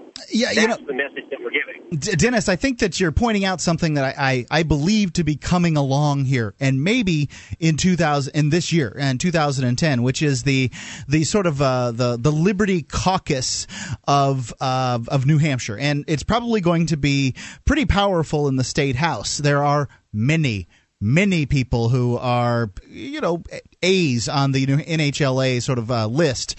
Uh, I mean, A like a, a letter grade A, and they're going to, you know, be in there. There's probably going to be a, a couple of dozen in there, um, if not more. And that means that uh, those that want to get their laws passed are going to have to go through the gauntlet of people who believe in liberty in order to get their law passed, which means vetoes on both sides, essentially. Well, you know, stuff doesn't have to involve sitting in a boring meeting. It can involve stuff that is truly what I call guerrilla warfare. I think of us as being literally like the coiled snake that has a really sharp sting, and when you piss enough of them off, what happens is your candidate gets so much negative energy that you know it burns the whole party, and they learn. That is how they learn. They learn when they put a candidate out that gets burned and burned hard, and But- it forces them to, to bring you to the table and say, "Whoa, we we want to bounce this idea off you guys because we don't want to float this without the libertarians." Well, that's one of the things that uh, I think that you've had some success with over at the New Hampshire Liberty Alliance as uh, the NHLA. You can go to New Hampshire, excuse me, nhliberty.org to learn more about them. But uh, you, y'all have been putting out the the gold standard, which is a essentially a recommendation sheet for all of the so-called representatives to uh, suggest to them how they might want to vote on something if they are going to vote in a pro-liberty manner. And there's also, and kind of alongside that, or along uh, one of the other important things that you guys are doing is you're putting out this report card on all of the different so-called reps to rate them on how they actually did vote in the last year on uh, issues regarding liberty. And you found that uh, these people are, are paying attention. They're concerned with what people think, what people think about them. They're concerned about what their liberty rating is. Some of them are, and uh, so you're already starting to have some sway with these people. And of course, the more activists get here and the more active they become, uh, the more influential they'll become. Soon, they're going to start pandering to you, Dennis. Oh, they they already do in in, in, various different ways, and I, I should make you know pains. I want to make sure people understand that the the Not Ayotte campaign has nothing to do with the, the Liberty Alliance. That's that's very important that people know. Um, so, Dennis, anyway, aren't you pr- aren't you proud of the Keeniacs here tonight? I mean, oh, God. getting, Well, you're goading him. getting out there and Get him, getting, Dennis. getting active. I mean, as one of the most vocal opponents of uh, some of the uh, the non outside some of the outside the system uh, activism, uh, aren't you proud that folks got out and they got they actually got an issue in front of the city council? I mean, we're new at this whole uh, political stuff, Dennis, but I mean, there's actually an issue in front of the council. They're taking it to a committee, and there's going to be a public hearing about it. Uh, I think it's a lot like Lord of the Flies when the children were trying to govern the island, and you know, poor Piggy. I think he ended up dead at the end of that. Yeah, they killed Um, Piggy. That's, it's, it's like watching a train crash. You are so unforgiving. If you think you're doing good, it's kind of like saying, you know, the Third Reich did good. They brought a lot of order to Germany. Yeah, right. Hey, he made the Volkswagen. So, you, so you, So you, you, you can't even give you can't even give the activists credit. The Third Reich brought liberty to brought, brought, order to Germany. You, you can't even give the third the uh, third Reich. You can't even give the activists credit. I can't give it up for the Third Reich, man. I just can't. You can't give the activists credit for actually getting something inside the political system to uh, to get an issue in it's front of the city council. No, no, no, no. Waving your middle finger in front of someone is not having a conversation with them. Nobody waved their middle finger in front of anybody. Heike uh, submitted a letter to the city council, and they are now addressing the issue uh, through their processes. You're Of, not serious. You're not serious. And everyone knows you're not not serious? And at this point, there's nothing you can do to turn yourself into a serious part of the debate. who's not serious? She says she wrote a And serious outside- letter. You know, you're. Have you read her letter? You're a kook. You haven't read you haven't read her letter, Dennis. You haven't read her matter. letter, have you? What do you know about if all this? associated with you in any way, everyone knows you're a kook, and the I people you are involved with are kooks. Yeah. Because it's kooky to live free and act like free no, people. that's not it. Dennis believes the same things that you it's believe. kooky to make it's a fun of different people. way to get there. Because it's kooky to make fun of people who are using force on other people. It's kooky to laugh at the aggressors. Is that what you're saying, Dennis? Yeah, the way you do it is is very much not a way of conversation. To say number one, look at me. Number two, f you. That's really what what I see the conversation. You know what? You know what, Dennis? with- It's clear you're not here. You don't know what goes on. And thanks for the call tonight. Fair enough. Appreciate it. 800 259 9231. Look, these people deserve to be laughed at. These government people. They hurt people. They aggress against people. They threaten people. And I don't. I don't think they deserve to be taken seriously. Yeah, I can't defend myself against them, so I've got to laugh at them. It's the only thing I know what now to do. Absolutely. And so so while we're laughing at them, there's still people that are kind of using the system along with it and clearly they aren't going to take us seriously, but they are s- still supposed to uh, you know operate their system and so they are going to have a hearing on the open container ordinance. I believe it's going to be sometime next week. Hey, I wish wish you luck with that. I just, uh, you know, the the idea that you're shocked that people don't expect the uh, the people participating in the, the the Keene City Council drinking game to be called inside the system activists. More coming up here. seems Hour three's on the way. It's This program is brought to you by FreeKeene.com. FreeKeene.com features audio, video, and blogs chronicling the transition to a voluntary society. FreeKeene.com also has comments and discussion forums so you can be heard. FreeKeene.com.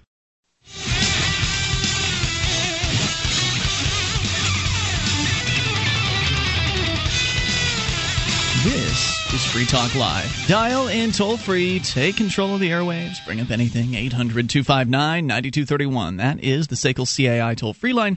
And again, you can take control 800 259 9231. Join us on our website at freetalklive.com. We give you the features there free, so enjoy those on us. Again, that's freetalklive.com. And tonight it's Ian. And Sean. And Mark. All right, so we're going to continue here taking your phone calls. Also, still to come, Mark, you've got the 200 fireworks that made it right past the TSA, apparently. Those beautiful security agents, they are just so great at their job. They're doing an awesome job keeping us safe. Uh, let's continue, though, with your calls. First, Matt is on the line in Virginia. You're on Free Talk Live. Hello, Matt. Hey guys, how's it going? What's on your mind tonight, Matt? Well, I wanted to call in. I called in yesterday about the child support thing, and I actually had a hearing this morning to go over it and had a couple updates to give you. Um, basically, I found out that there is a law on the books that it's actually Virginia Code 20-124 that says if dual health care is supplied, that the more sub- substantial care is chosen. So when we went in there today, I found out the reason she didn't want me to pay for her health care is because that also lowers her child support payments. So oh, okay. So you've got a you've got an ex uh, girlfriend or wife who is getting uh, essentially money from you for child support, and she wants to keep taking the she wants to keep taking the government health care that she's also getting, and Yep. you've offered. Uh, in an attempt to try to to get her off of this welfare system, you've offered to take care of all of it. You've offered to take care of all the health care costs, and she has refused. She's res- resolutely refused to allow you to help her with those things. She loves the government welfare. She's totally hooked on it. And now you've kind of come to one of the reasons why, besides the fact that she's just been used to it and, and you know she's an addict uh, to the government health to the uh, the freebies, the the welfare, what appear to be freebies to her at least. Uh, You find out that if if she takes your money for the health care, then that reduces the total, the aggregate amount of money that she would be getting. Exactly. And I actually do more than offer it. I've already got it. I've got the cards and Hmm. it's already in her name and everything. And she still doesn't want it, you know. And that, Wow. you know, that didn't make them happy today. So I mean, that that definitely is going to work out in my favor. And uh, Well, mean, I don't maybe maybe it'll work out in your favor. You're going to win in this little court thing, but don't forget that this is the gal that has your kid, and so Oh, I know. she's going to use it like a, a bludgeon if if that's what uh, if if that's what benefits her. In some cases, um, they will do that. Oh yeah, and I don't know if you've ever been down to a child enforcement office, but it is it, it's bleak.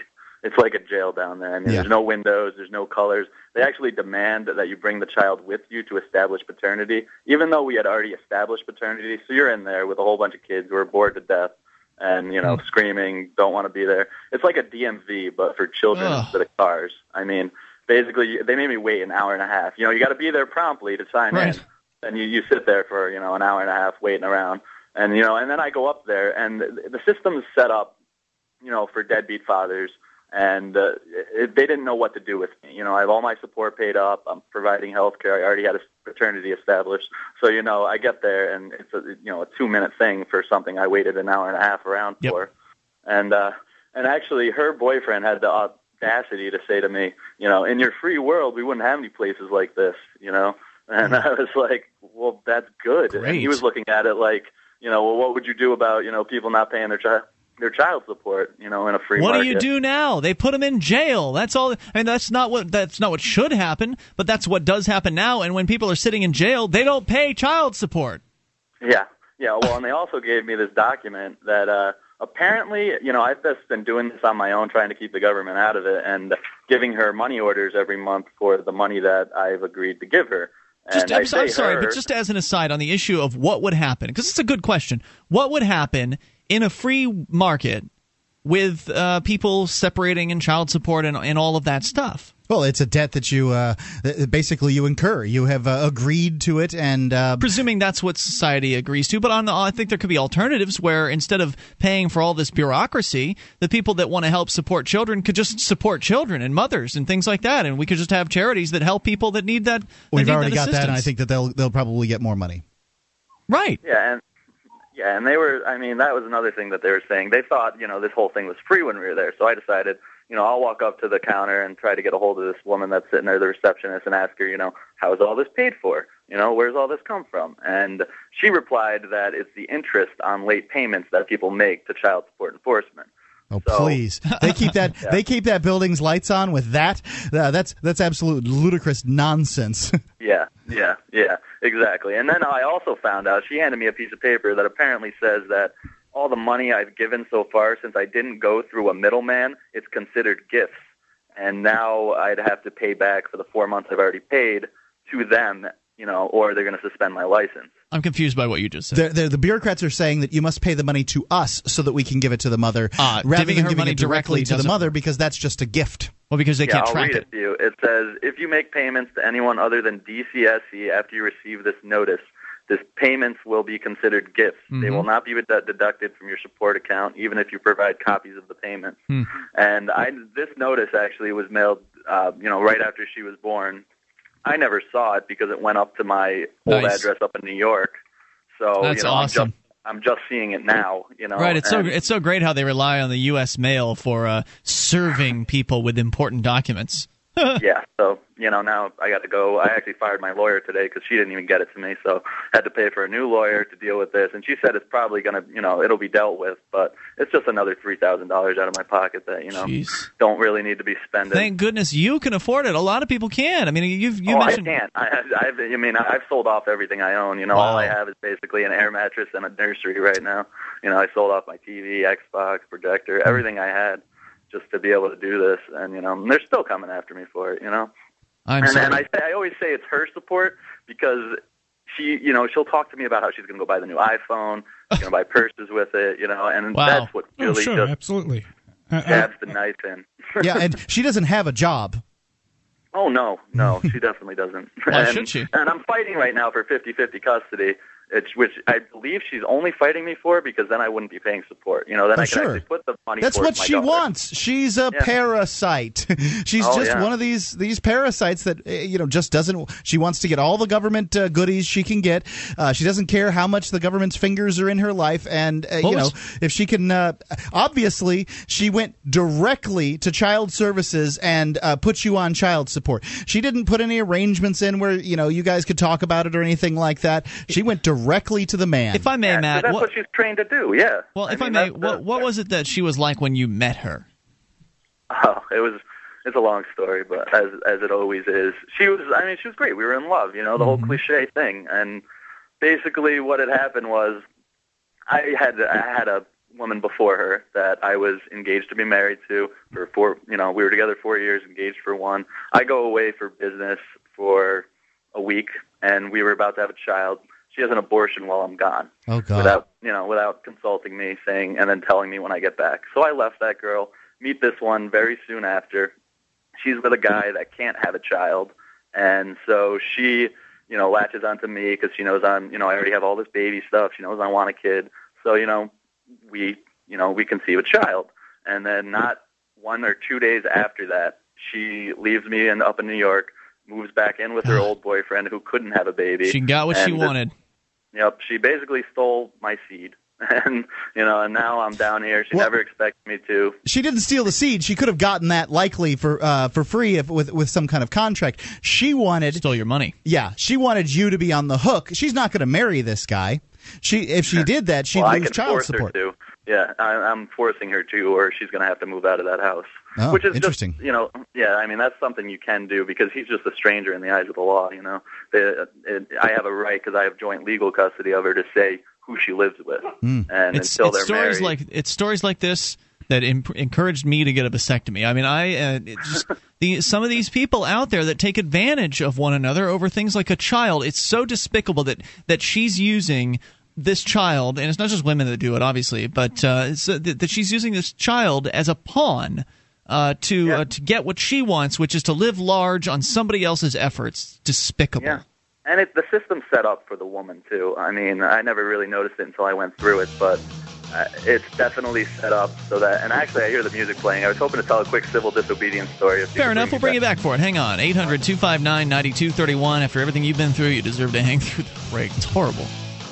1 800 259 9231, the SACL CAI toll free line. You can take control of the airwaves. Bring up anything. This is Free Talk Live.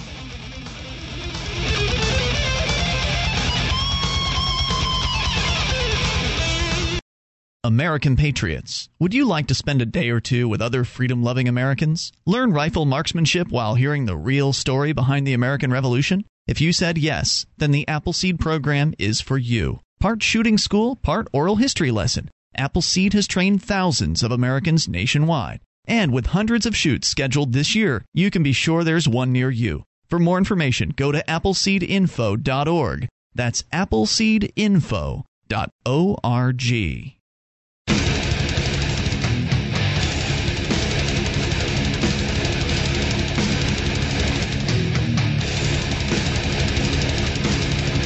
Free Talk Live. You can dial in toll free and bring up whatever's on your mind. 800 259 9231. The SACL CAI toll free line joining you tonight. It's Ian. And Sean. And Mark. And you can join us on our website at freetalklive.com. The features we give to you. So enjoy those, including our archives. If you've missed a moment of the show, you can just click and download. They're yours. You can get the last seven days worth right there on the front page of the website And then if you click into the archives section, that'll take you back to 2006. It's all free, and it's brought to you by HostGator. HostGator is a worldwide leader for web hosting. They make it easy for you to get your own .com domain name. You create your very own website with their free site builder tools and templates.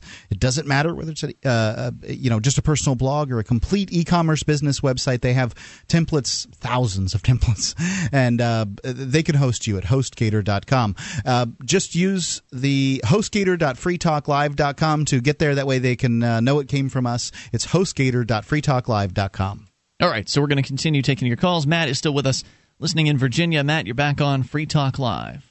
Yeah, hey, I just wanted to tell a uh, a quick story. Um, a bit of civil disobedience I did actually a couple of years ago with uh, with Joe. Actually, from he lives up there in New Hampshire.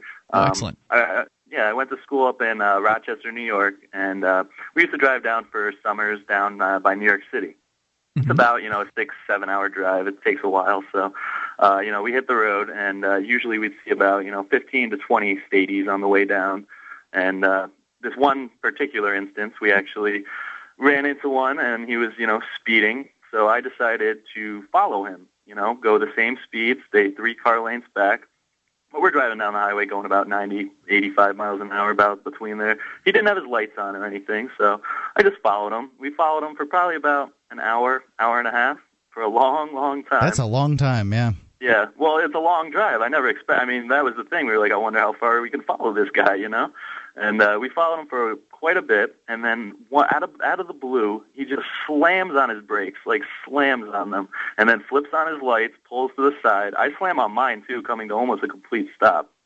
And then, uh, you know, I decide to slowly drive past him, and of course, you know, he pulls me over, and uh, he comes and uh, he comes up to the car, and uh, you know, I already had my license and registration out, but he says, "You know how fast you were going?" Like, "Do you know how fast you were going?" and then he says to me, "Is your speedometer broken?" And I say, "Is your speedo- speedometer broken?" And then he says, uh, "You know, only children ask a question when or answer with a question when they're asked a question. A question." I say, don't uh, know you that that's a true statement, but okay. Yeah, he says that, and then I'm like, "Well, I'm not the one wearing a cowboy hat right now." Oh, yeah, he didn't like that. I got, I, I got a ticket. it, it was just great to That's see worth the double standard. Yeah, I mean, just to see his face when you know he he just realized like, and he told me he was on his way to a call, and I told him, you know, for the last hour, hour and a half, you've been driving to a call. Like, Man, you're the person. slowest responder I've ever seen, man. Yeah, yeah, exactly, exactly. So yeah, he, and he ended up writing me up for disobeying a traffic control device, which I thought was pretty funny because I was on a highway and there are none. What is a But, traffic know, control device? Maybe him, the robot I think it's- cop. It's like a stop light, like if you run a Yeah, red that's light. what I was thinking. It's it. Yeah, exactly. And he and he, he came up to the window. He's like, you know what? I'm going to give you a break. You know, I'm going to write you up for disobeying because it's. He told me it's not a moving violation, which was a lie because it was. Of course it is. Yeah. yeah, he's like, you know, I won't write you up for speeding. And I was like, well, you'd have to write yourself up for speeding, you know? Yeah. but, What a guy. Yeah, yeah, exactly. And I was just wondering, uh, Ian, I know you're an idiot savant when it comes to aff- affiliates. And uh, do you know of one down in the Richmond, Virginia area? Are you guys down here? Mm, no, I don't think so. No, Norfolk Oh. and uh, and Mount Jackson is all we've got. I think. Oh no, and uh, Charlottesville. That's what we've got. Okay, what's the In- one in North? Norfolk. Yeah. Uh, WTAR 850. You can check our affiliates list at uh, affiliates.freetalklive.com. But just to get back to your story real quick here, uh, he wrote you a ticket for uh, failure to obey a, a traffic device.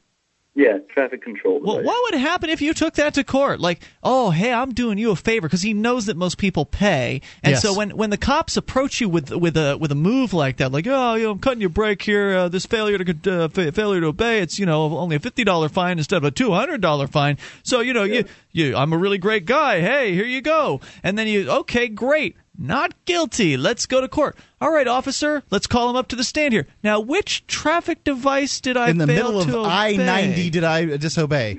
Yeah. Exactly, exactly. And you you know, I ended up. I was, you know, I was in college, so I wasn't going to drive back down to that court. Right, you know, I had right. classes and stuff, so I ended up just paying it. Sure, But, you know, and he knew that it was probably. definitely worth the fifty bucks to, you know, ask him why he's wearing a cowboy hat. It would have been even better if you'd actually been broadcasting live at uh, qik.com. Thanks for the call tonight. I appreciate Yeah. hearing from you at 800 259 9231. That is the SACL CAI toll free line. Now, Sean, you had mentioned during the break that you had a, a child support related story? or Yeah, actually, it's a personal story. Uh, my parents separated when I was uh, maybe three years old, and for a while, my father paid child support to my mother, who had both me and my sister.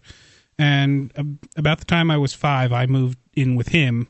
So he stopped paying child support to her because it seemed really silly to both of them for him to send a child support to her for my sister, and her to send a child support to him for me, which was Makes what sense. they assumed the uh, deal would be. So, 10 years pass. He gets cancer, goes in, checks into the hospital. And the first thing that happens is two state troopers show up and take him into custody inside the hospital for failure to pay child support for the last 10 years. Well, wait a minute. What about his uh, his ex wife? Was she also taken into custody for failure to pay child support? No, she was not.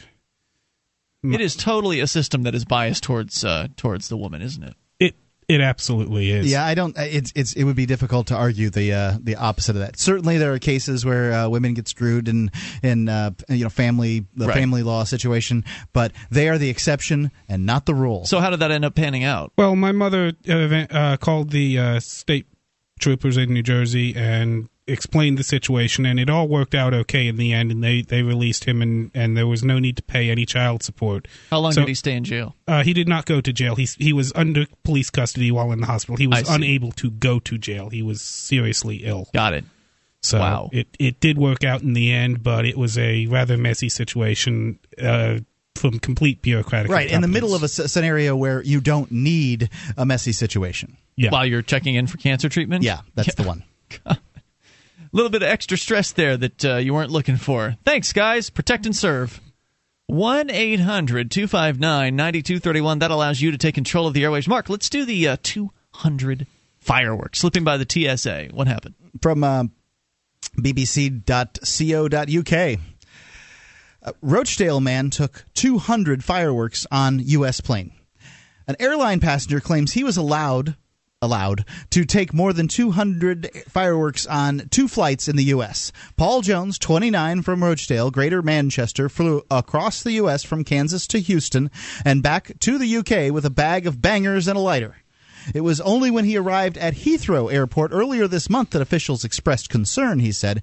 A spokesman for the U.S. Transportation Security Administration said officials were investigating the claim. For one, it's against the law to a law to carry a, a lighter on an airplane, but I suspect that the uh, fireworks were probably verboten too, and they just missed them. Is it true that it's you can't carry a lighter on? I thought they repealed that. Uh, I, I, I think so. Really? But I may be wrong. I mean, I, please do not uh, take your legal advice from freetalklive.com. Free Talk Live. Yeah, we don't do that stuff here. But more coming up with your thoughts uh, at 800 259 9231. The TSA, keeping you safe. We'll focus a little more on them here in a moment and uh, take your calls about anything. It's Free Talk Live. This Your Family Today tip is brought to you by Lil Drums. Every bit as fun as a full size Nestle drumstick cone and definitely cuter. Visit us at drumstick.com. Vacations are all about family time, but you don't have to leave home to have fun. Take one weekend a month and devote it to family activities. Pull out the board games and puzzles, serve up some treats, or have a picnic. Even without leaving home, you'll feel like you've really had some time away. For more tips like these, visit us at parenthood.com slash your family today.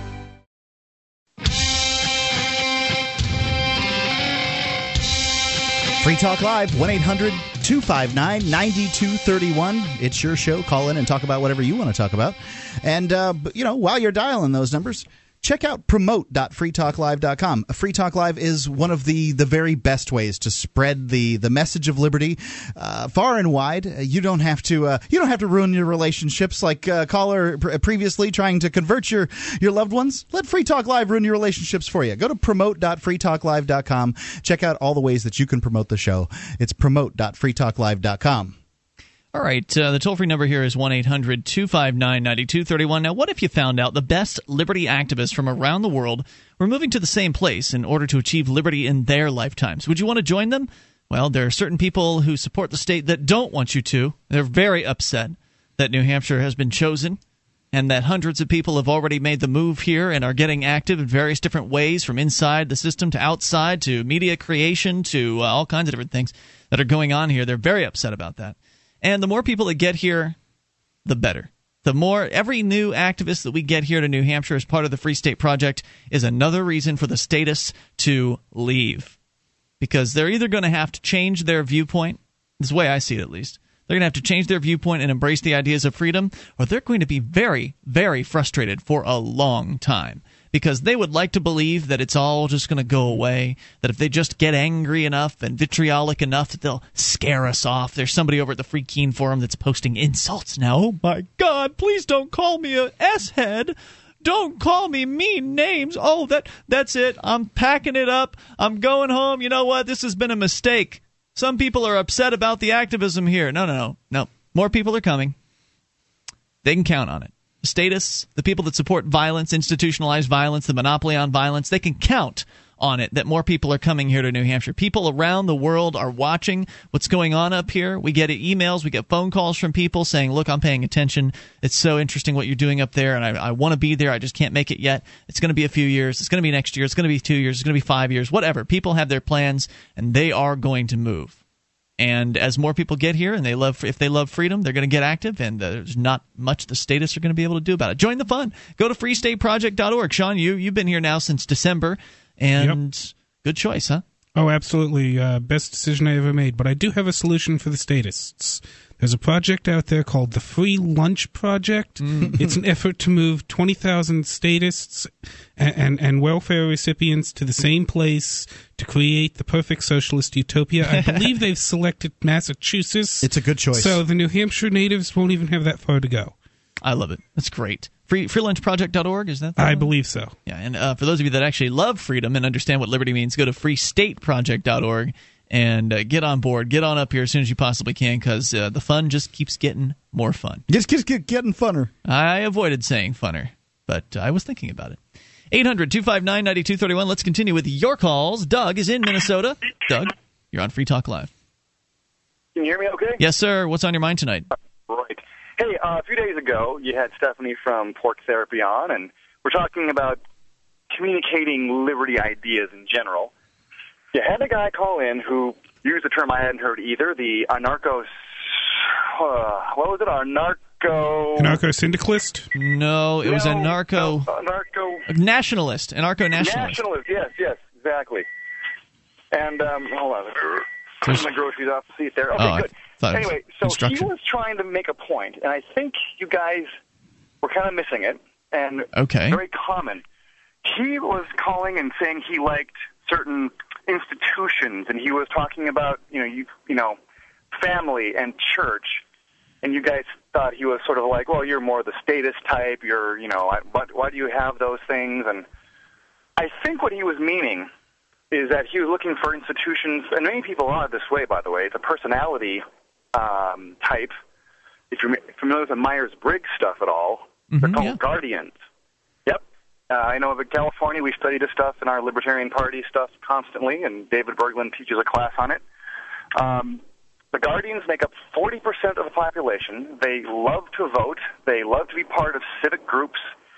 And there's a place for people like that. They're 40% of the population. So when he is saying those groups and those organizations, I think he could be happy with, you know, they join the um, Boy Scouts, Kiwanis, the Masons, their church. They like schools. They like to be part of something, and it's important for them to be and have this tradition. He mentioned that word, and the way you talk to them is you talk about just like that, you know, order and uh, tradition, and we can do that and attract this 40% of the people who largely are statists. It's true because statism provides lots of groups and lots of uh, clubs and lots of clans. So promoting the private clans and groups and clubs like Scouts and all those other groups we mentioned already is a good idea. And I think he may have, you know, he may have felt more welcome. And he was saying you guys never talk about these things, and it's true because we are usually rationals and you know a few idealists thrown in for fun, but they're a huge part of the population. I'm not even familiar with uh, you know I just don't even remember the call. So were you li- you were yeah. listening that night too, right? I don't when know. Stephanie was on. Oh, she was on. I'm sorry. I thought that, that uh, they had called. Never mind. I I guess I wasn't available for that one. Uh, yeah, you weren't you weren't here, Mark. Uh, Sean, did you happen to hear that show by chance? I am. behind. Excuse me. I'm quite a bit behind on my podcast, so I Uh, haven't heard it yet. No. Yeah, I, I I guess so. When Lew Rockwell was on. Yeah.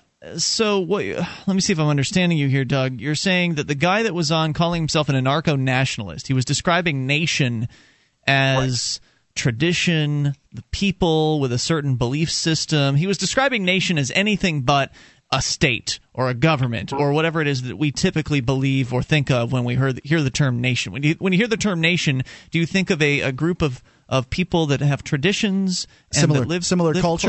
I think that that's that's mostly true for most of the world um, in sort of organic nations. I'm not talking about the nations with straight lines where uh, you know they, somebody some some white guys come along and drawn those lines and, and made groups of people live together.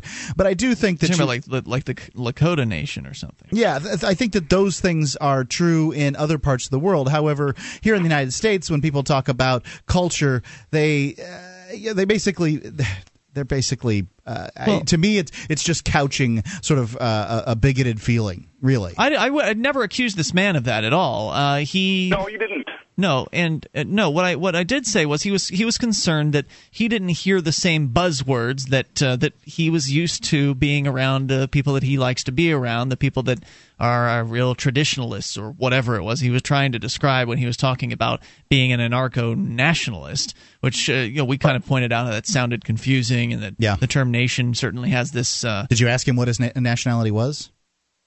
No, I don't think we asked him that. Because that's a good question for a just guy like that. What is what is your nationality? That's a yeah. That would have been a good question, but he was just describing what it meant to him to uh, what a nation meant, and it ended up being a discussion about the term nation, and and then we ended up letting him know, look, there are people here that have traditions. People celebrate Christmas and they get married, and and there are all kinds of traditions here uh, in, in the liberty movement here in New Hampshire. So I think that uh, we got that across.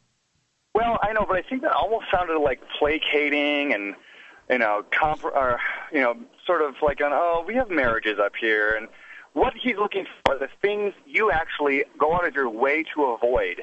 Certain pronouns such as we, us, um, you know, those things that you say, no, no, I didn't do that. It's I, and so many people are about groups and clubs and we and us and feeling a belonging sense to a greater, you know, movement, club, purpose, etc. I know we have that.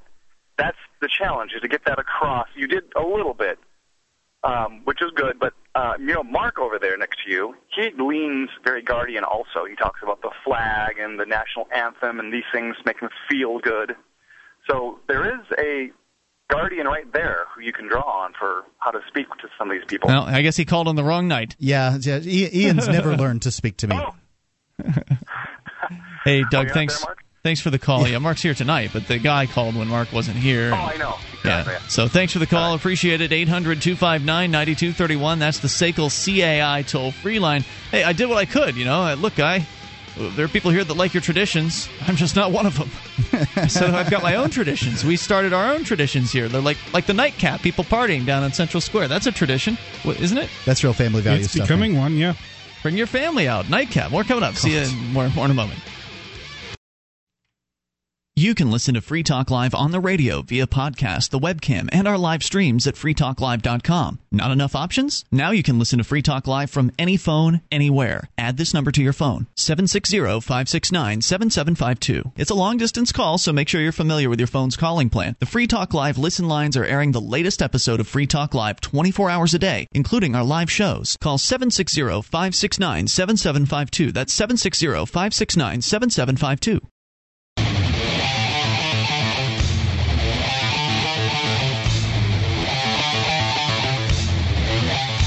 Is Free Talk Live. Only moments remain, but there's enough time for your call if you make it right now to 1 800 259 9231. That's the SACL CAI toll free line. 800 259 9231. Join us on our website at freetalklive.com.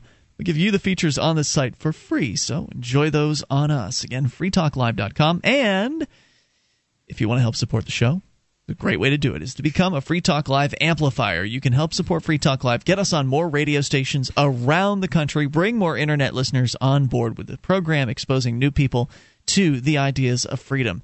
Head on over to amp.freetalklive.com and you will help spread freedom. It's so simple and it's affordable. Three bucks a month is all we're asking for, the price of a cup of coffee.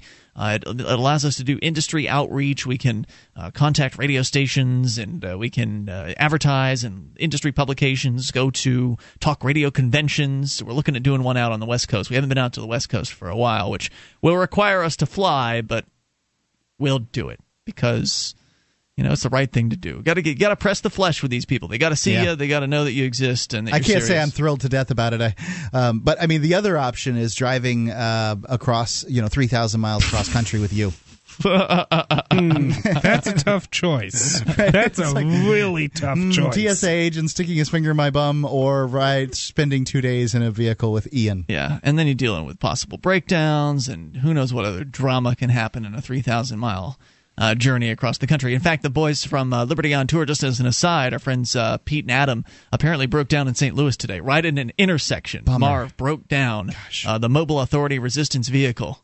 So uh, I guess that means a lot of traffic probably saw the advertisements as they were driving by uh, mm, Marv being yeah. broken down anyway, so hopefully we'll hear good things uh, from them next week as they give us another update on what's going on. But anyway, Free Talk Live AMP program, you go to amp.freetalklive.com. You'll get perks too to sweeten the deal, like uh, access to the AMP only call in lines, uh, the AMP only forum, AMP only podcast, and more. Get on board for as little as three bucks a month at amp.freetalklive.com. Mark, you know what? We had this. Uh, fireworks during kind of got distracted, sidetracked, and well, somebody called in. It's, it's, a, it's a show about your call, so you know Right, we but uh, but what's what's the rest of the story? So this guy uh, from the UK, right? He yep. snuck 200 fireworks, firecrackers, yeah, firecracker. Okay, so that's a little smaller then, right? Because firecrackers are pretty tiny, but nonetheless, 200 is still a decent amount. Well, right? the, you know, what are these people supposed to be stopping?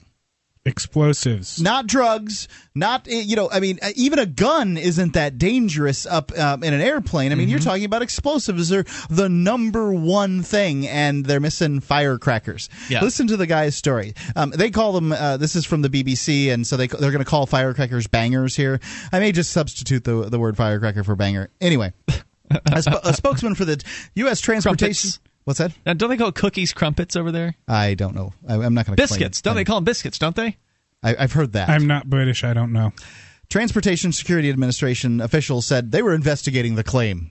Continental Airlines said it did not have a record of the incident, but that warned customers about hazardous materials prohibited on aircraft. Firecrackers, which are explosives packed in a small tube, in case you didn't know, are banned. like, well, it's possible they've been banned in the UK um, under the fireworks safety regulations since ah. 1997. So yeah, youngsters so, may not have any clue. they haven't even seen these things. Don't know what a firecracker is. The U.S. federal law, lots of fun they are over there in the UK. U.S. federal law prohibits hazardous materials such as Bangers. fireworks from being used. They also sausages are called bangers over there. Some really? a type of sausage, yeah, being included in either checked or carry-on baggage. You cannot bring firecrackers on an airplane.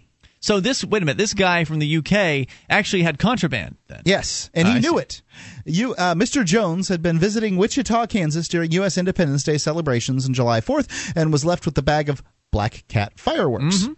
Uh, deciding to take them home to Greater Manchester, he did not consider the security in- implications. I guess he didn't know. I put them in my pocket, walked through, then put them on a gray tray at customs and security. They had to go through the X-ray. He said he put them on a out in a tray. Yeah, I thought that he would. I, you know, I had read that part, but I didn't realize that he hadn't uh, considered the security implications. so it was. Um, so it's in plain view. Then he didn't yeah. just leave it in the bag. He, he showed them essentially. it was when Mr. Jones arrived back at Heathrow earlier in August that his prohibited goods were discovered by UK staff. Um, oh, interesting. So in customs, basically, is where he got it. I was waiting for my suitcase at the carousel when I picked it up, and I opened it and put my tobacco and everything inside the uh, carry-on the customs said I was uh, looking suspicious, so they pulled me, emptied it all out, asked me to how I got it through customs. Despite their concerns, Mr. Jones was allowed to leave with the fireworks. In a statement, look they, here, what's with these bangers? a statement the Department of oh god Transportation's aviation deck said that it was uh, not aware of the incidents and that it was a matter for U.S. authorities. A spokesperson for Continental Airlines, the airline Mr. Uh, Jones flew with, said that they really don't they don't really don't freaking care. It's the TSA's problem. Mhm. And um, however, our uh, airport the TSA saying that, well, what? However, our airport agents are trained to respond immediately. They become aware of any such security breach. Which they weren't. Yeah, we warn customers on our website about hazardous materials which are prohibited in aircraft because everybody goes and scours that crap. A spokesperson for the TSA says we're government bureaucrats and you've got to pay our salaries, so screw you people. Um, They're investigating the incident, uh, examining the airport uh, closed circuit, television footage on in relation to the claims. So uh, I'm sure they'll fire the bureaucrats that were responsible for this uh, uh, horrible they don't even breach. know, right? They don't even know who did it. This uh, bumbling incompetence. I mean, I'm I'm, I'm sorry so to wait, say. did something happen to this guy when he got over there besides them just confiscating no, it? No, they Is took he- his firecrackers. Okay, so he didn't get arrested for having contraband. No, this is the UK. I mean, he would have got arrested in the United States for trying uh, for for accidentally bringing them, but no. But I thought they were contraband in the UK, so you don't get arrested for it. They just take your contraband. Hey, look, they don't run the same kind of police state in other countries that they do here. I know, but I mean, thought the the United UK was States worse. incarcerates. No, it's not. It's uh, the, the the sort of nanny state aspect of it is worse. Okay, but they got more the United cameras States, right? They've got more cameras, but they have far fewer incarcerated people per capita. Hmm, yeah, okay. The United States, they understand the concept of locking people up and then taxing the public in order to support those locked up people. Mhm. They don't do, do that around the rest of the world nearly as much. Maybe they'll get it some point in the future. Maybe they won't. Maybe it's uh, contrary to their uh, sort of uh, Boy, so- what- social atmosphere. What would have happened to him if they had caught him with fireworks? It wouldn't have been good. But what's the question is? We we're clear what's going to. Ha- it would have been terrible what happened to him. What's going to happen to the TSA? I mean, who's Nothing. responsible for this? Not a Nothing? thing. I Not mean- a thing. When's the last time you flew, Sean? Uh, ninety three. Wow. Yeah, that's staying off planes. I, you don't even know what it's like there. I'm impressed. I was uh, just. I on- was eleven. I don't remember it. Nice. I just flew to uh, Chicagoland, um, uh, to uh, Oh, yeah. Mid- Midway Airport, and uh, as I'm going through, same thing you always see. First, uh, you know, they got in that little glassed off area where they're they're shaking people down. First, they got a seven year old girl, nine year old girl, something like that. Yeah. they're shaking her down. Give her what's for. Yeah. Then then when I was And grandma I too. looked Make away, sure you don't. and then you know, sure enough, grandma's Don't in there the forget the next time I look up. Incredible. Yeah. Um, you know, the lady, uh, I go through, I don't beep the thing. She's like, "You got anything else in your pockets?" I check my pockets. Uh, you know, actually, I do come up with something. She says she calls me back uh, and looks at it and says, "Oh, go, go ahead." You know, just. Hey, did they have one of the uh, the sniffer machines? Did they have the No, the no X-ray machine? No. No X-ray machine. No The X-ray body scanner. th- th- no, they didn't have anything like No. that. There was just uh, just a uh, metal detector. So I guess they haven't rolled those out then completely. Not completely, You'd but think a big airport like Chicago would have that stuff. Oh, I didn't go uh, fly in, in out of Chicago. I flew out of uh, Manchester, New Hampshire. I thought you said you flew into Chicago. I did fly into Chicago. They don't need to shake you down Oh, on the way when you're in. getting into their taxi cabs. Right, and then you drove back. Yes, that was that's deal. correct. Got it. Actually, I didn't get a taxi cab. My wife came and picked me up. But Right. Oh. Anything else? Uh, any highlights from your trip, Mark, that you that you haven't shared with us? well, I went to the, uh, I, I stopped off at the factory where they make Totasacs. Oh, really? Yeah. What, now what, okay, what the heck happened to Totasac? Because uh, their website is down. You can go to We Totasac. advertised them for so long. You can go to totasac.net, totasac.us, totas- totasac.info, Oh. but totasac.com, uh, the, you know, they're, uh, the, the person who handles their internet dropped the ball on the renewal Oh, of uh, gosh. totasac.com. They will, however, get it back, I believe, in December or November. Uh, they've got it all arranged. They're working on it. Um, Okay. But All right. totasac.com is sort of, you know, taken right now. That's good because I to need Tota- another Totasac. Yeah. I've been very upset. I've lost one of the Totasacs, and uh, it's just not the same having one. You've got to have two at least.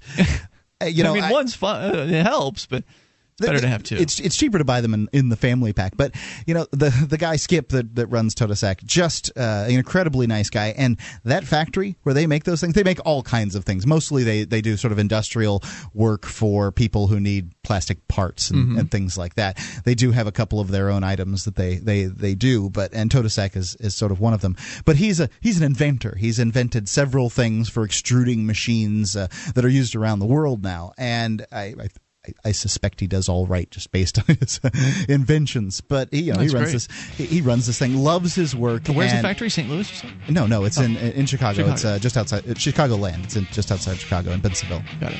And uh, you know, a guy who loves his work and loves uh, showing it off is, is just anybody who's passionate about their work is, is fun to be around. All right. Hey, thanks, guys. Uh, always appreciated. More coming up here tomorrow night. Join us online in the meantime at freetalklive.com.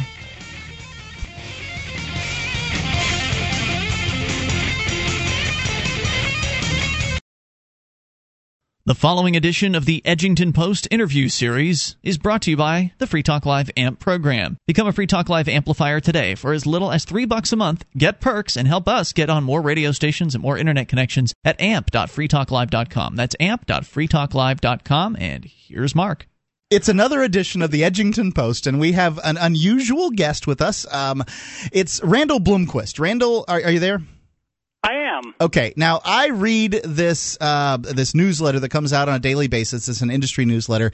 Uh, it's uh, and you sort of work for it, and you put out your own newsletter that comes on a weekly basis, and that's called News Talk Edge. I found out about News Talk Edge through th- this uh, this email service, and and so I started reading your stuff, and it's always uh, you know very good. It informs me about the the trials and tribulations of program directors and they're dealing with PPM or uh, you know what one should do from a programming standpoint for one's talk show and and that kind of thing. All very industry kind of stuff. But today, um, th- something exciting happened in my mailbox. I saw, uh, you know, first off, there was a it's a current issue of Reason magazine includes a thought provoking piece on how the media performs during disasters and other emergencies, and then you you quote Reason magazine, and I'm like, oh, I love Reason magazine. Then I go down and you uh, you're you're gi- giving a little note to Dr. Laura, who's had some uh, some problems. She's uh, quitting. She's yeah, quitting she's, radio. She's quitting radio, and you're telling her about how um, you know she's she's frustrated that her First Amendment rights have been uh, violated, but in fact you're explaining to her the First Amendment only applies to the government uh, censorship of, of her speech, and sh- her First Amendment hasn't been violated or whatever. To me, these are the secret handshakes of the libertarian world. Um, this these these are ways that libertarians speak to each other, and I'm like, oh, I got to call this guy and uh, talk to him and see if uh, he wants to come and do an interview and tell people about his uh, beliefs and stuff. Well, uh, I, I, you know, it was either that or flash the little decoder ring that uh, that we all wear, and uh, you know, I, I figured I'd go with the code words instead of the code ring. Nobody's given me my code code ring, but I, I'm decoder ring, but I am It's coming. You'll get it. You'll I'm, I'm get it. looking for it. So I, I guess what I want to know is, um, and and you know, you and I had an exhaustive conversation today, and I will vouch for your cred- credentials. Either that, or you're just tell- blowing smoke up my butt. But I. I want to know, um, uh, you know, how did you uh, come across the ideas of liberty? How did you get into ra- How did you get into radio, or come across the ideas of liberties? Which came first? I guess is the Well, I will tell you, um, uh, the radio really came first. Uh, uh, because I was a, kid, like like all kids. I'm 50 years old, and like every kid who grew up in the late 60s and 70s, radio was a very big part of my life. But unlike most kids, I wasn't particularly interested in the music. I didn't have a, a collection of 200 albums, and you know, I didn't have to know the latest song and go to the concerts and so forth. What always fascinated me uh, was the stuff between the records. Uh, I was listening to Don Imus when I was, you know, 12 years old, and uh, listening to the, the great music and and uh, fledgling talk show hosts uh, in the, the Baltimore, Washington area where I grew up. And uh, I was always fascinated by the personalities. And uh, as I, I grew up, I uh, first went into uh, uh, public relations and then into journalism, but always there. I was always fascinated uh, with radio, and uh, I was sort of made a gradual career uh, progression. I became a, uh, a reporter for a trade publication called Radio and Records, and uh, shortly after I got there, covering Capitol Hill, uh, talk radio really sort of began to explode on the public's uh, consciousness uh, with the first Tea Party revolt, which I'm not sure anybody remembers anymore. I don't. I, I certainly never heard of it. Uh, many. Um, this is funny. This is a classic story uh, uh, where we where we leave out the epilogue. It's a, it's so it's told as a great victory, but we but we leave out the aftermath. Uh, you know, sort of like driving the Soviets out of Afghanistan. We forget what happened happened afterwards. Same thing. There was a Tea Party revolt led by talk show hosts around the country. Um, in the when would this have been? It would have been, I guess, in like 1989. And what these talk show hosts got together and said is, we are uh, Congress wants to give itself a raise. Congress should not be allowed to have a raise. We're going to stop it, and the way we're going to stop it is we're all going to ask our listeners to send tea bags to Congress. Mm. And this was the the tea bag revolt they called it. And uh, and uh, at some point, Congress, uh, with all the press that came about, uh, articles about these talk show hosts stirring up trouble and so forth, um, they uh, finally the leaders in Congress said, "Okay, uh, no raise. We're going to back burner this." Well, this was declared a huge victory for talk radio. Talk radio got even more coverage. More stations started thinking about going to talk. Maybe there was something there. How exciting this is.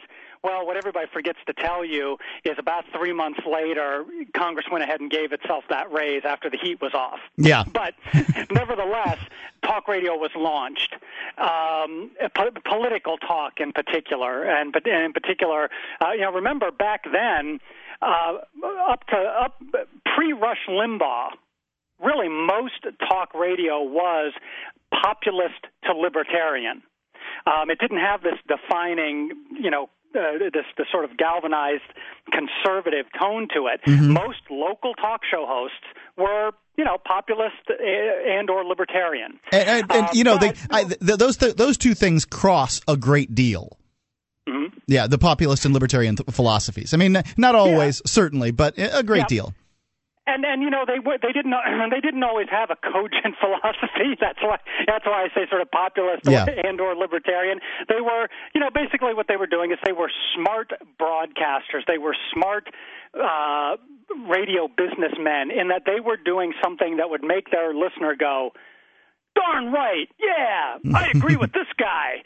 You know, they were they were trying to uh, you know connect uh, you know on the issues. I think they would look at an issue and say, okay, hmm, what is going to make the most people say yeah, I'm with him, and that's the position they would take.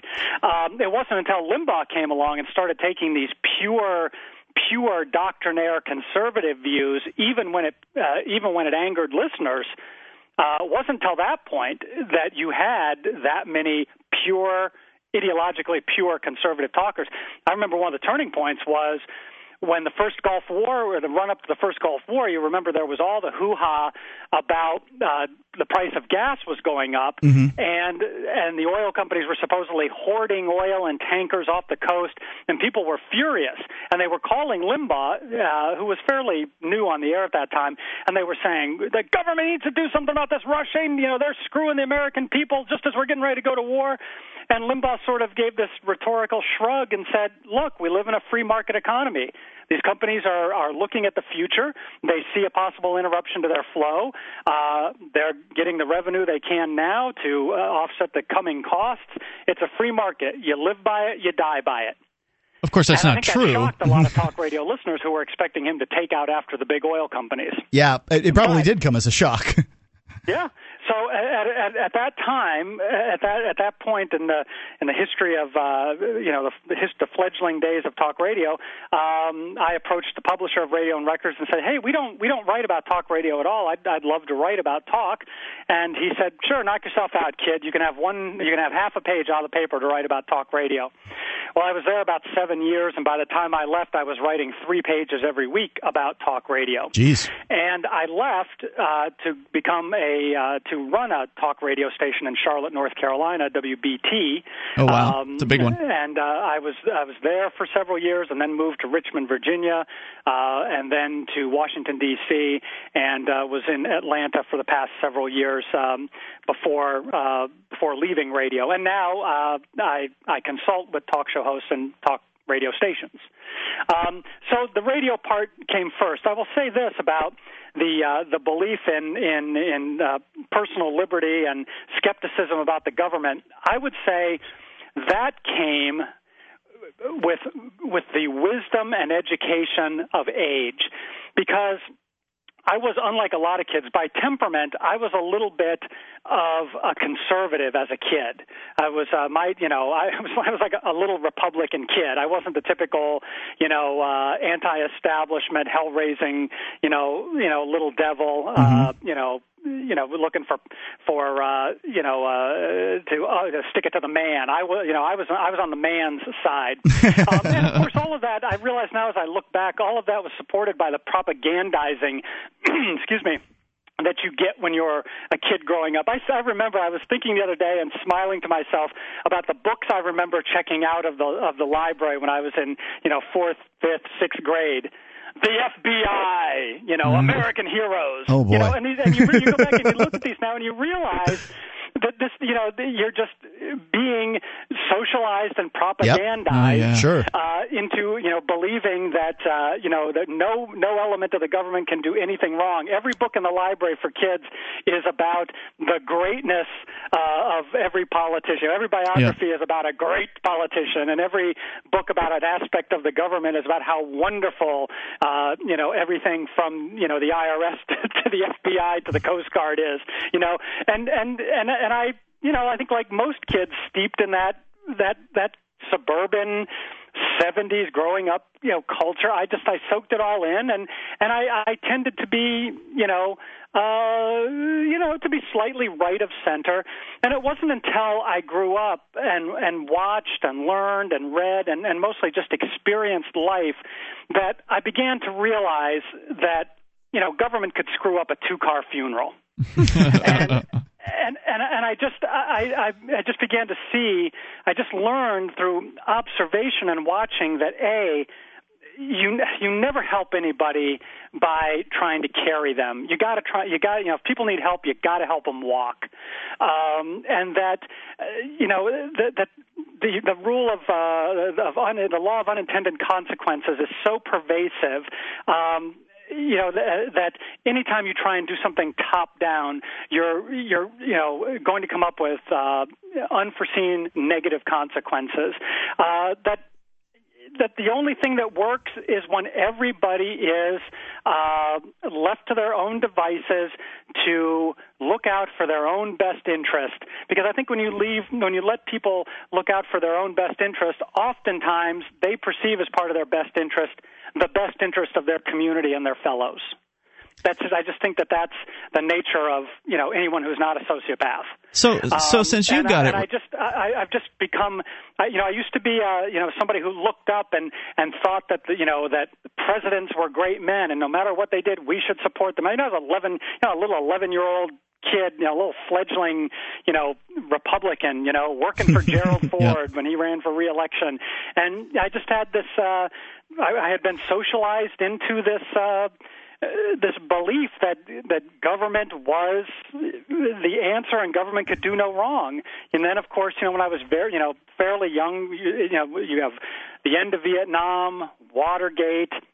Uh, uh, you know uh, the uh, the various military adventures uh, that we've had since then, from the first Gulf War to to Iraq, uh, and I've just you know come to the conclusion um, that I can't make myself believe in anything other than people need to be responsible for themselves, and if you leave them uh, and give them the freedom to handle things on their own to the greatest extent possible, you get the greatest collective result. I just I can't. I, I, I just I, I see no evidence to the contrary of that It now sound- that I'm an adult. Your story sounds very familiar to mine, uh, Randall. I mean, I'm a lot a little younger. I grew up in the 80s and the, the 90s, and uh, I was in the Rush Club at uh, during middle school when I was 13 years old. There was, a, I guess, a little club on campus uh, for fans of Rush Limbaugh at that time. hey, I liked him back then Yeah, too. and I grew up reading the, you know, the. I the like mil- him now, but I just don't like his politics. Right, I, I grew up looking at the military hardware books in the library too. So, uh, but I guess my question for you is, well, if you got it and we got it, what's with all these other talk show hosts and their adherence to all the, you know, the Democrat slash Republican mindset? Well, let me tell you that. Let me tell you that radio.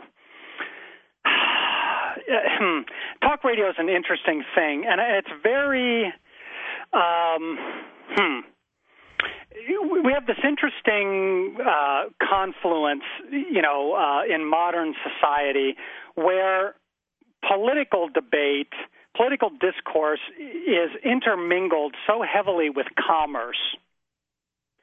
And you know, so you know, let's say it's uh, you know, let's people people always like they like to compare talk show hosts to the pamphleteers of the Revolutionary period. I've even used that analogy. Um, but you know what? The pamphleteers weren't going. You know what? If I can crank out uh, you know a second edition of Common Sense, I'm going to get rich. um, they they they did it to, pure and simply to to to uh, uh, to promote a point of view and to, and to win a political debate. They weren't doing it to get rich. Um, today there's they are really all these guys are doing it to get rich. The mm. po- the politics are second to that. The uh, the hosts and the people who employ them uh, are looking to make money, just like uh, you know a, a guy who uh, a guy who makes bagels. Uh, you know, he would make bagels that uh, he would make bagels that tasted like red clay. If red clay bagels are what sold the most. Yeah, if, if they had cockroaches um, in them, they, he'd put cockroaches in them if that's right. what people wanted. Ab- absolutely, and and as well he should. And so what happened? You know, the media business and, and TV always gets wrapped for this, rightly so. Um, is it was such an imitative uh, uh, business you had uh uh you know you know of course in TV you would have, you know one station would put on uh you know if the Beverly Hillbillies worked then let's put on Petticoat Junction and you know uh, you know to, to bring it up to the modern day if one quirky sitcom uh, about a group of friends in, New, in a big city uh, works, then every network is going to try and do a show that's a ripoff of Seinfeld. And and and radio is no different. Mm-hmm. Never has been. One morning zoo, you know, if one morning zoo uh, becomes number one uh, in, in in the market, then then every company is going to create their version of a morning zoo. Um, and and and so what happened in talk was. Uh, you know the the people in talk who are tend to be very these days very risk averse and also tend to be uh, uh, very short sighted and uh, and at the at the senior levels not very creative looked around and watched Rush Limbaugh succeed. And they took away the wrong lesson from Le- Rush Limbaugh. They looked at Rush Limbaugh they pointed at him and said we need to do that. Okay chief what do you mean that? We need to do conservative talk well, nobody had the nerve to tell the emperors who were saying we need to do conservative talk because Russia succeeded that no, it isn't just that Rush is conservative, it's that he is a wildly talented communicator and entertainer. Indeed. Um, we have so what happened as as a uh, colleague of mine said what happens happens now what has happened now is uh, every, we've we've cloned all these uh, Rush Limbaughs uh, none of whom are anywhere near as talented as radio people. Um, but no, the bosses who are at this point, the radio industry is uh, a heavily leveraged industry. Um, it's under a ton of financial pressure. Nobody can afford or has the guts to take a chance. So they go with what they perceive to be the tried and true. Well, it's really the tried and worn out which is conservative talk. And it's hard to find non-conservative talkers because uh, let's say you uh, you started out in radio as a 20-year-old FM rock DJ, and you grow up and you learn and study and grow and mature, and you decide you have something to say, and you'd like to you know you'd like to talk more, bring your personality to the radio. A la well, Mancow Muller. Yeah, exactly. What do you do? You look around and go, hmm, what works? Conservative works. Yep. and and so what's happening, as a colleague of mine said, is everybody who comes into the format, everybody who wants to be a talk show host, whether they're coming from the music side of radio or just off the street, is playing a version of American Idol. They they sing the hits yeah. from the big mega groups. Hmm. They go, "Thank you very much. I'm now going to audition, and I'm going to do my version of Rush Limbaugh." I hate Obama. you know, uh, and then you say to them, "Well, we're really looking for something different," and they go, "Well, yeah, um, well, my version of uh, conservative talk, I hate Obama, is that I'm a woman." Yeah. Okay. Yeah. And then somebody else comes along, and this is true. Uh, I'm going to do my version of Obama sucks. Uh, I'm a conservative, but my thing that makes me unique is that I'm a lesbian. Yep. Or, a black guy, and or I'm, I'm a younger, black, or, or, I'm Hispanic, yeah.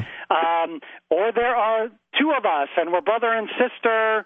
Uh, fraternal twins, you know, whatever. They can't get past the politics because they've they've looked around and seen that the only people who get hired is conservatives. So we have a vicious cycle.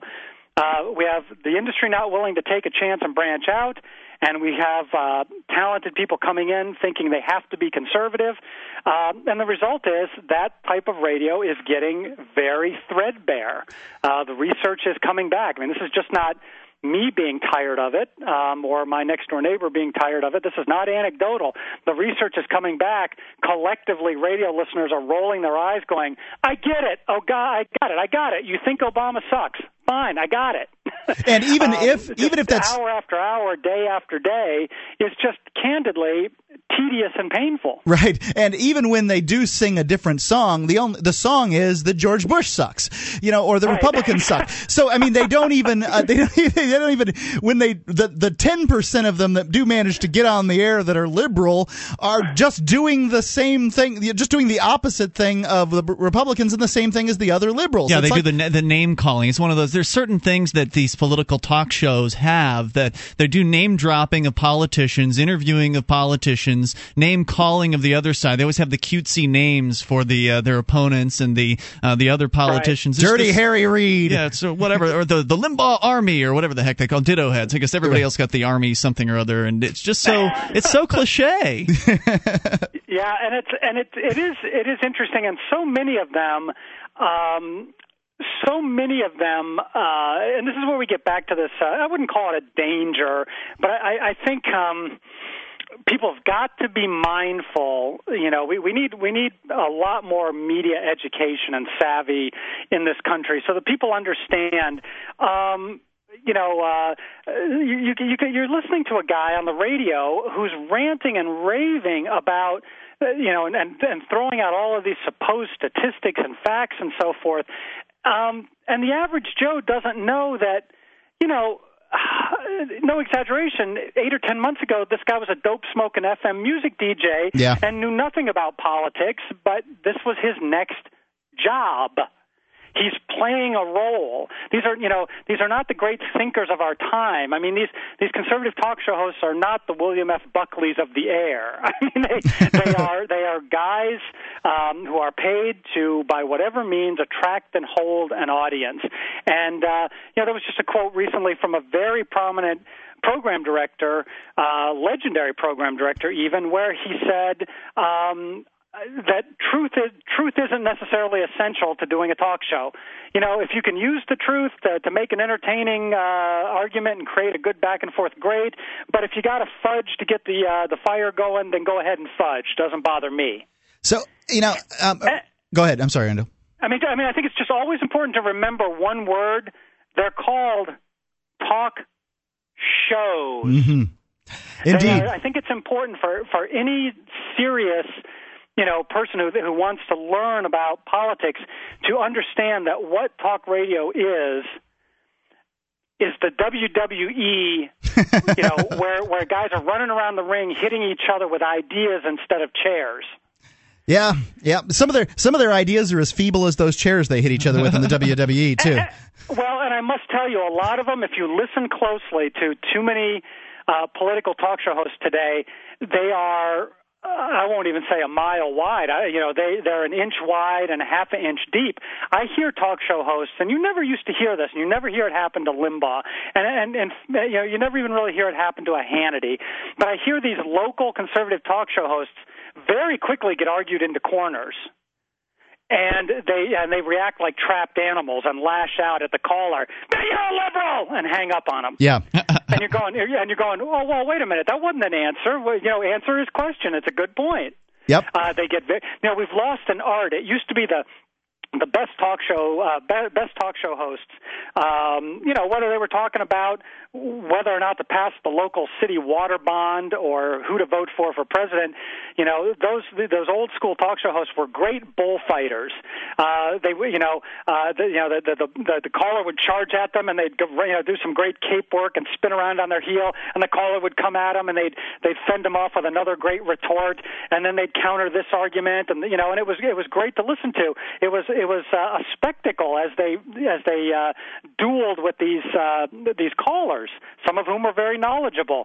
Today, it's all preaching to the choir. Um, you don't get. I mean, if you're if you oppose a talk show host, the way they treat you today, if you oppose a talk show host, why would you ever call? Yeah, you, Um, you've really got to wonder. I mean, I will tell you, as a you guys probably know this from having been to radio conventions. Um, in person, Sean Hannity is the nicest guy in the he world. He is a nice guy uh, in real life. He really is. Yeah. He's a. I mean, you could sit in the hotel bar at a radio conference and talk to Sean till three in the morning and have a great time. But you get him on the air, and the minute somebody disagrees with him, he starts screaming and yelling at him and hanging up on him. Yeah. Until you Um, disagree with him, there's even in real life. Yeah, there's there's just too much of that. Yeah.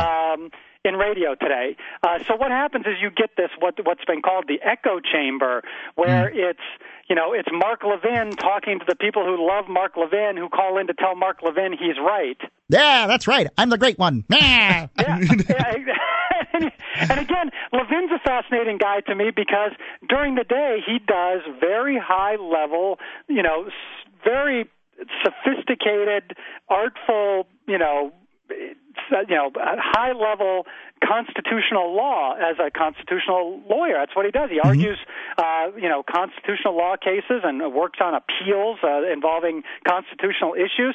And then at night, he takes a stupid pill or something and goes on the air and yells and screams at people uh, and gets uh, you know and, and bends the, the facts to whatever he his argument. He has to, though. You know, when you when you when you when your hammer is uh, conservatism, you can wrap it in tyranny versus liberty. You can call that that uh, that that conservative hammer tyranny uh, liberty. But if you're trying to use that hammer to hammer ho- to use violence on people, it's it it doesn't look like liberty. So he's got to yell. You've got to yell at people. You've got to use the power of your of your uh, personality and uh, and hang up on people in those situations because clearly people who understand the concept of liberty will get them put in the corner. Even uh, progressives will put them in put put somebody in, in that uh, you know wants to use government force to solve problems into a corner. You know, Randall, um, just of go back to when we were starting Free Talk Live back in 2002. Uh, we were on a FM talk station in Sarasota, Florida at the time.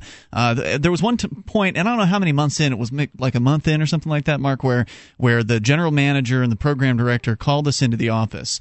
And we sat down and they went over the rules of talk radio. and this was one of the most uh, amusing and interesting interactions I've had in uh, in my radio career because they just kind of went down this list of stuff that you're supposed to do as a talk show host. And of course, I'm sitting there, I'm taking notes. I'm like, oh yeah, that's a bad idea. That's a bad idea. Um, and and one of them one of them was. And tell me if I'm getting this uh, a little wrong, Mark, but it was basically never change your position. Well, you don't change in midstream. You you could change your position at night, but you couldn't change your position uh, on the air at that time. that was Well, I will say this. Um, I will, uh, uh, you know, uh, let me say this about that. Uh, I, I think that uh, you do need to be careful about that because, I, but I don't think it has to do. I, people, you know, people like certitude. You know, uh, people listening to a talk show. As I said, I go back to the bullfight thing. Nobody wants to uh, to see the bullfighter get chased around the ring, and, and I've always believed. Uh, God bless him. Again, nicest guy in the world, smart guy. I agree with many things he says. But uh, Michael Smerconish, the talk show host, Mm-hmm. um, has staked out for himself the position of I'm the guy with no opinions. Yeah, that's great. and the problem with that is, I've actually heard Michael start a segment. Uh, give you a good example. Uh, he was talking about we need more bike lanes.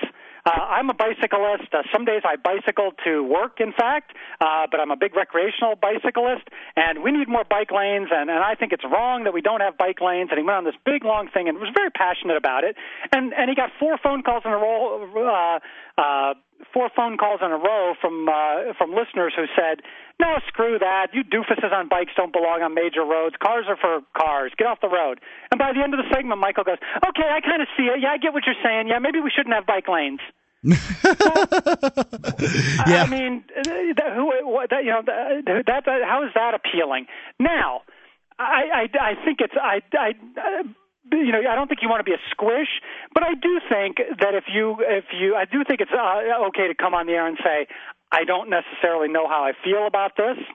um, and then take what everybody has to say and and why and let them watch your opinion evolve within your Right. uh, within your your belief system. Or, or the Um, one or- word, you know, the the phrase that a talk show host is really afraid to say, "I was wrong." Uh, yeah, and I think I think that's fine too. I think I and I think I think that's fine too.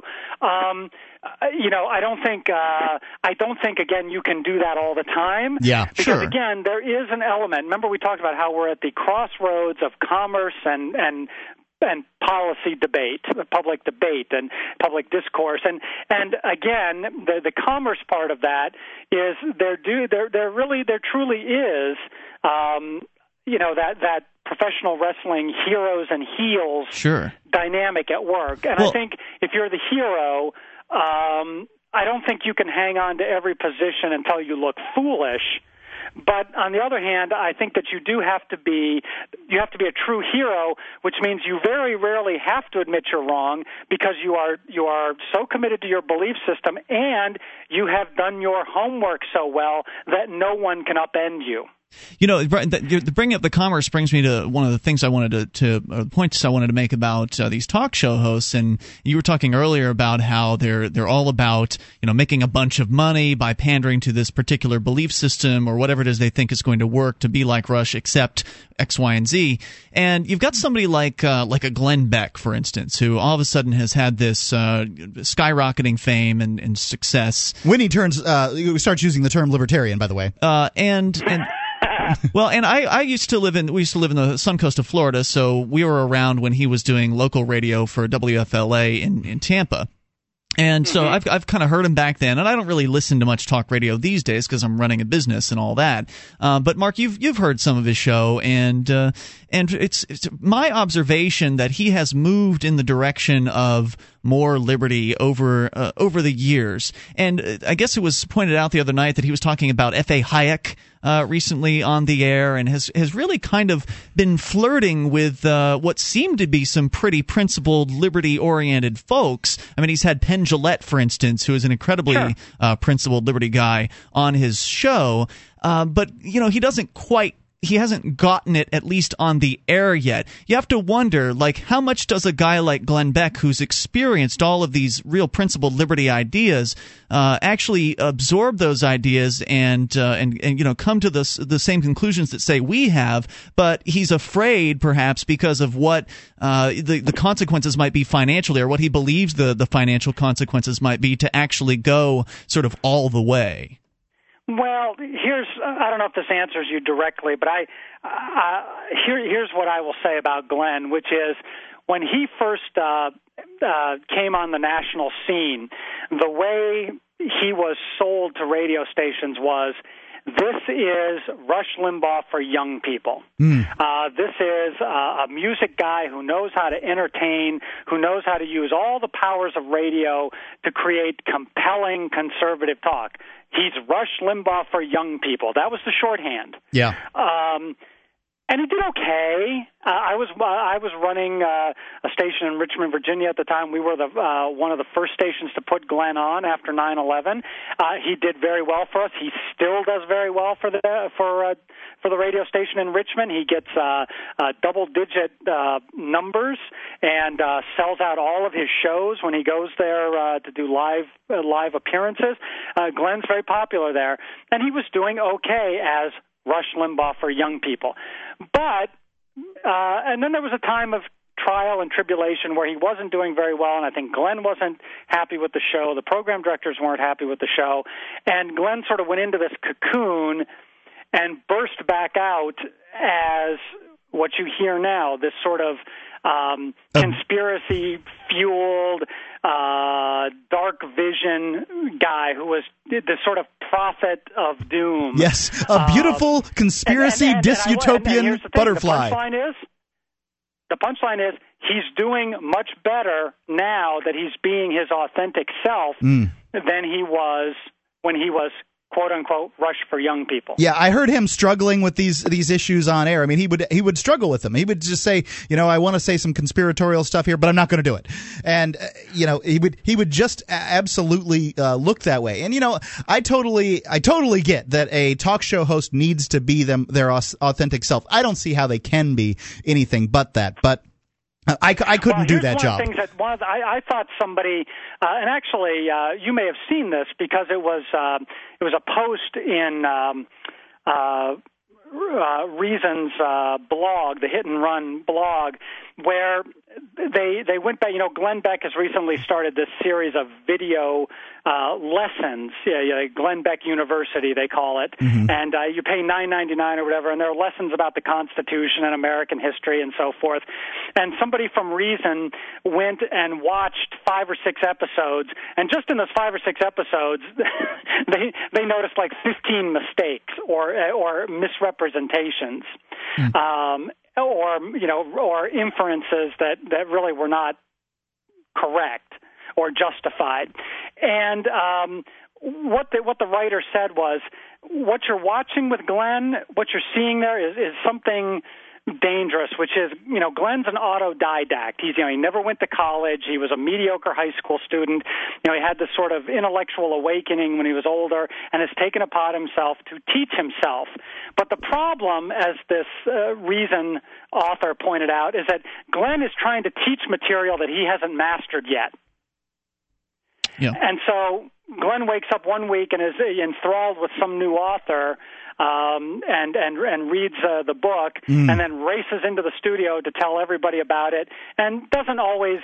And the passion, right. the passion does come through, though. I mean, when and and, and that's uh, that's a, an important part of radio. When you when he talks about you know his experiences reading uh, Common Sense or whatever, um, it is it, it it really does come through in the passion. I think he he whips a lot of people up on it. Um, yeah, Well, he's, uh, he is one of. Uh, I heard him uh, referred to recently as um, the the new Oprah because he is apparently to the point of being able to sell books uh, on par with Oprah. If you if Glenn starts talking about your book, has you as a guest on his show to talk about the book, they just fly off the shelves. Wow. Well, I, I can see why any author would be um, attracted to that. Randall, before I, I let you go, I want to I want to explore your vision for the next generation of ish, of issues oriented talk. Um, Sure. I, I, you know, I just, uh, you know, currently we know what we have currently, and we know what it's turned into, and I can see that something new's got to occur. What is going to happen in the the next decade or two decades in, in, in talk radio? Well, I think that what you're what you're going to see with uh, with radio is um, we're going to see right now that you know everything is uh, you know, the, the great pendulum that rules almost all human affairs has swung with talk radio to I think uh, sort of the high point on one side of every of just a, a glut of network programming. Um, it's not uncommon now for stations that 10 years ago had all local shows except for Rush Limbaugh to now have only one local show and every other show is a national network program. Um, what radio people are starting to uh, rediscover, uh, especially under the hammering of people like me, reminding them of this every single day, is that in this new media landscape where there are so many places to get uh, national level uh, political material. You know, uh, you know, from podcasts to internet radio uh, to you know whatever you name it, all the cable, all the political cable TV channels now. You can get national stuff everywhere, everywhere. Well, in that world, one of the things that differentiates radio is I can talk about what's happening down on Main Street. Mm-hmm. And Rush Limbaugh's never going to do that. Glenn's never going to do that. Sean's never going to do that. You know, if our local uh, county commissioner, uh, you know, uh, and this actually happened when I was at WBT in Charlotte. If, the, if you know, if a county commissioner makes an, a, you know, a breathtaking anti-gay slur, you know, from his chair on the podium during a commission meeting, uh, you know, Rush and Sean and Glenn aren't going to talk about that, but the local talk station can. And I think we're going to see a, a, a slow move uh, as the industry heals financially a little bit. We're going to see a move back to more local talk, um, and I think that you're going to uh, to to see also in in in markets. You may still have one all conservative station, uh, but I think you're going to start to see stations that um, are kind of throwback or retro or you know what's old is new again, where uh, you know the guy who's on from nine to noon, uh, where right now maybe you're hearing Glenn Beck. You know, down the road we may go back to a host that talks about politics when politics matter, but also talks about the trials and travails of raising a teenager, uh, and may interview Ellen DeGeneres if she's in town. You know, something that's a, broader appeal. Um, and is less polarizing and less, uh, uh, you know, anger driven. Uh, I really do believe that's going to happen because these stations are seeing that when you take a a radio station and you have no connection to your local community, you you mummify the station. It just it's there, and yes, it's on the radio and the signal's going out, but but it's just it, it's it's a uh, you know maybe a better analogy than mummy is zombie. It's it's it's the Walking Dead. It's you know oh hey Liz I'm listening to Sean Hannity just like I can watch him on Fox tonight or just like I can go on XM radio and hear him. Um, nothing unique about that, but if it's uh, you know the Mike Davis show and Mike is uh, you know talking about uh, something that you know is affecting all of our lives here in Anytown, USA, um, that's unique. That's that's different. That's content that I can't get anywhere else. So I think we're going to see a move back to that. Right. Plus, uh, um, you know, I think one of the factors that's helping that is to some extent the breaking up of these monster companies. I mean, Clear Channel divested itself of a whole bunch of radio stations not too long ago, and of course, a bunch mm-hmm. of other companies are going through bankruptcies, which means that yes. uh, you know the stations are being sold off at pennies on the dollar, uh, which means local operators can start taking over and, and bringing a little more competition into yep. the marketplace. Yeah, and I think that there are, uh, you know, I think there are a lot of smart, smart broadcasters who, um, you know, got sidelined in the in the wave of consolidation of the radio industry, where suddenly, where once we had. Um, uh, what do we have? I think we have about uh, 11,000 radio stations in the U.S. I think that's right.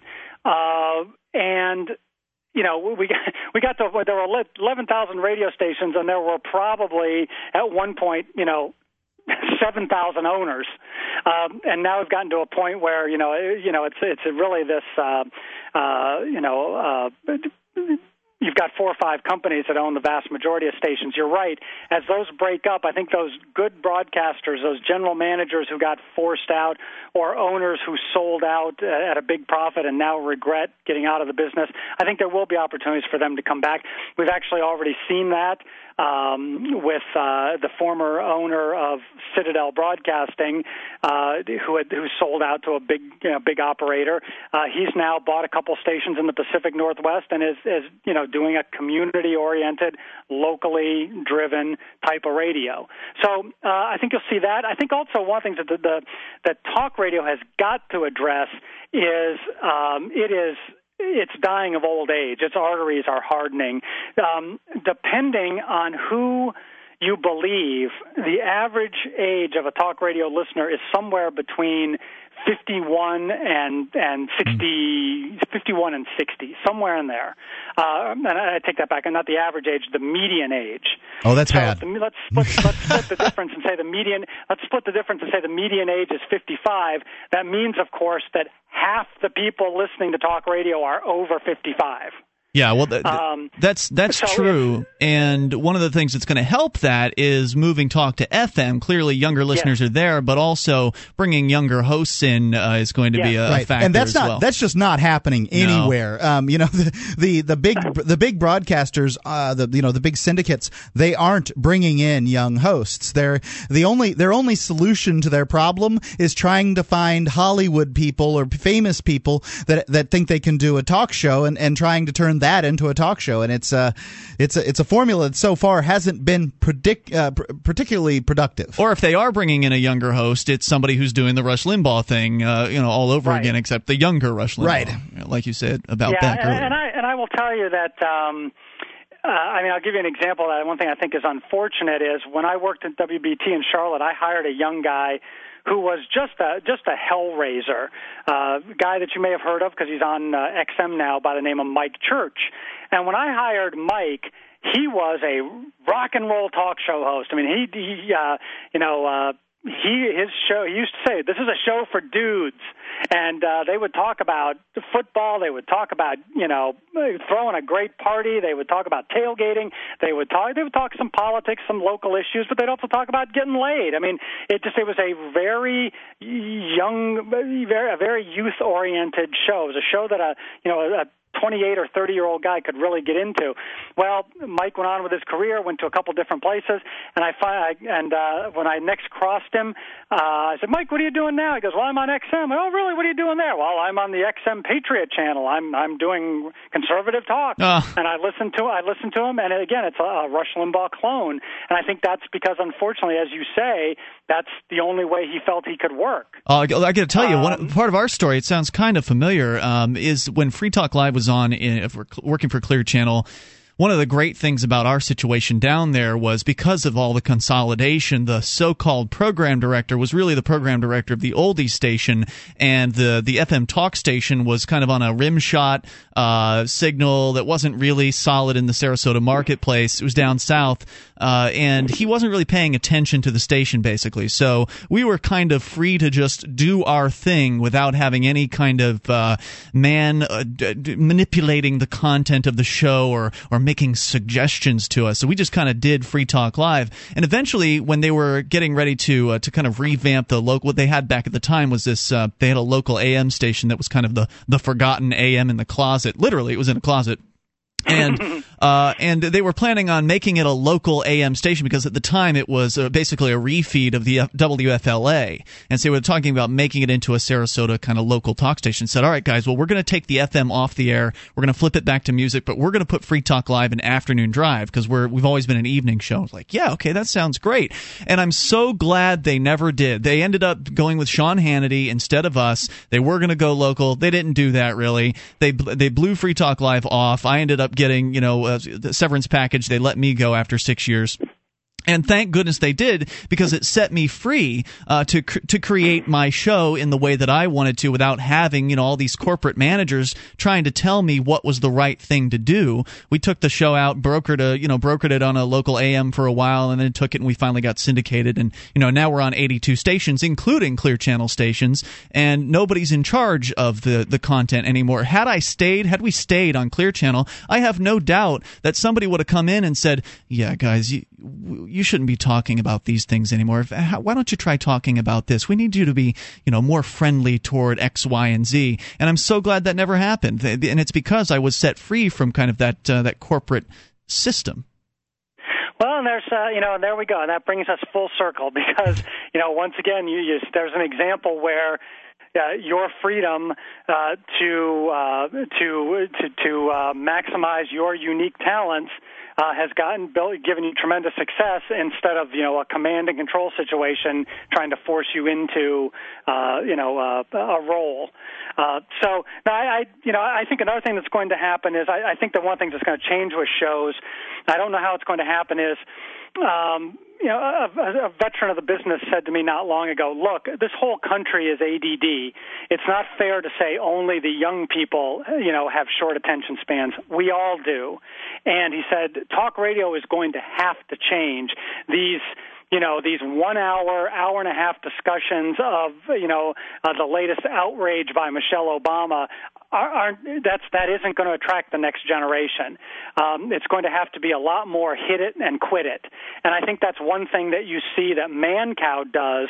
Um, I can't decide whether Mancow is radio for the next generation or whether you know whether he's on speed. I, I don't know, but if you listen to his show, he oftentimes will he'll he'll talk about four things in five minutes, and and actually give them their due he'll he'll he'll say about all that needs to be said on those topics. And, and in the meantime and in the background there's music playing at the same time. And it's like it's like talking politics in a dorm room with four roommates. I mean it's it's it's it's maniacal.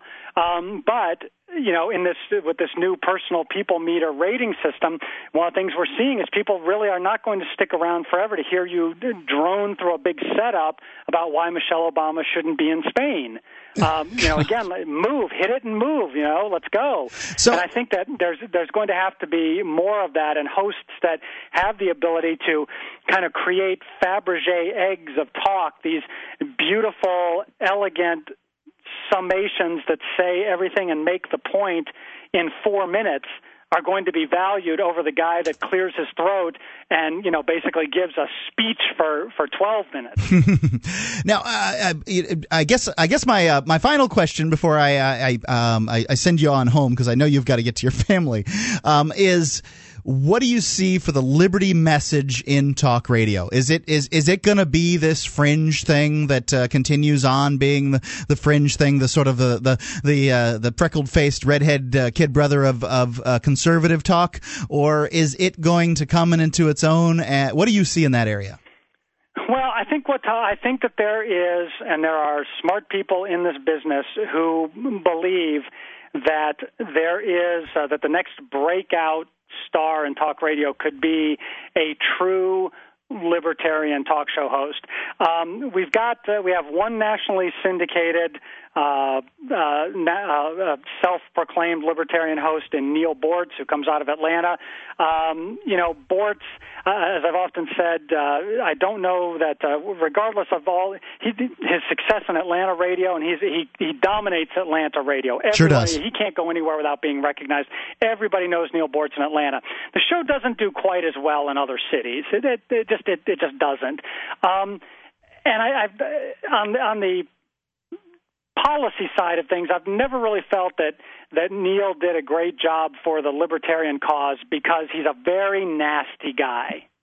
Um, he's not much of a libertarian either. Yeah, it doesn't help that he's a warmonger. right, and well, uh, yeah, well, you know, again, you know, there, there, are, of course, there are a thousand stripes and flavors of libertarians. But uh, what I find fascinating about Neil is, um, you know, uh, not only not only is uh, is he has he been pro-war, but he also thinks that people who protested the war at its outset actually said this that war press protesters at the start of the war should have been jailed. Wow, that's crazy. Um, you know, he's uh, he is virulent in his uh, criticism and overt hatred of uh, of, of Islam. Uh, I mean, it's unbelievable. I mean, I, I am I am surprised he has not had uh, you know some of the uh, the Muslim activist groups on his neck because the things this guy says about Islam are un unbelievable. Well, it's people like Neil Boortz and Glenn Beck and the other people that call themselves libertarians. Dennis Miller is another one. Dennis Miller. The reasons why, I, part yeah. of the reasons why I've moved uh, into calling myself a voluntarist because I've always believed that being a libertarian means allowing other people to live their lives how they want, so you can be free uh, and uh, you know living life uh, in, in whatever way you feel is right, so long as you aren't harming anyone else. I don't think any of those hosts get that. I don't think any of them do.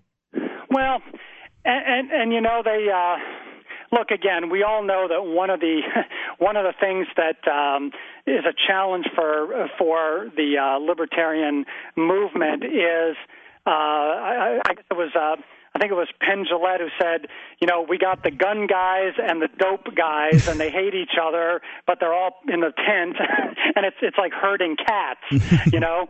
Uh, it, there there are again so many different types of libertarians, but I would I would agree that there has not I, I haven't heard.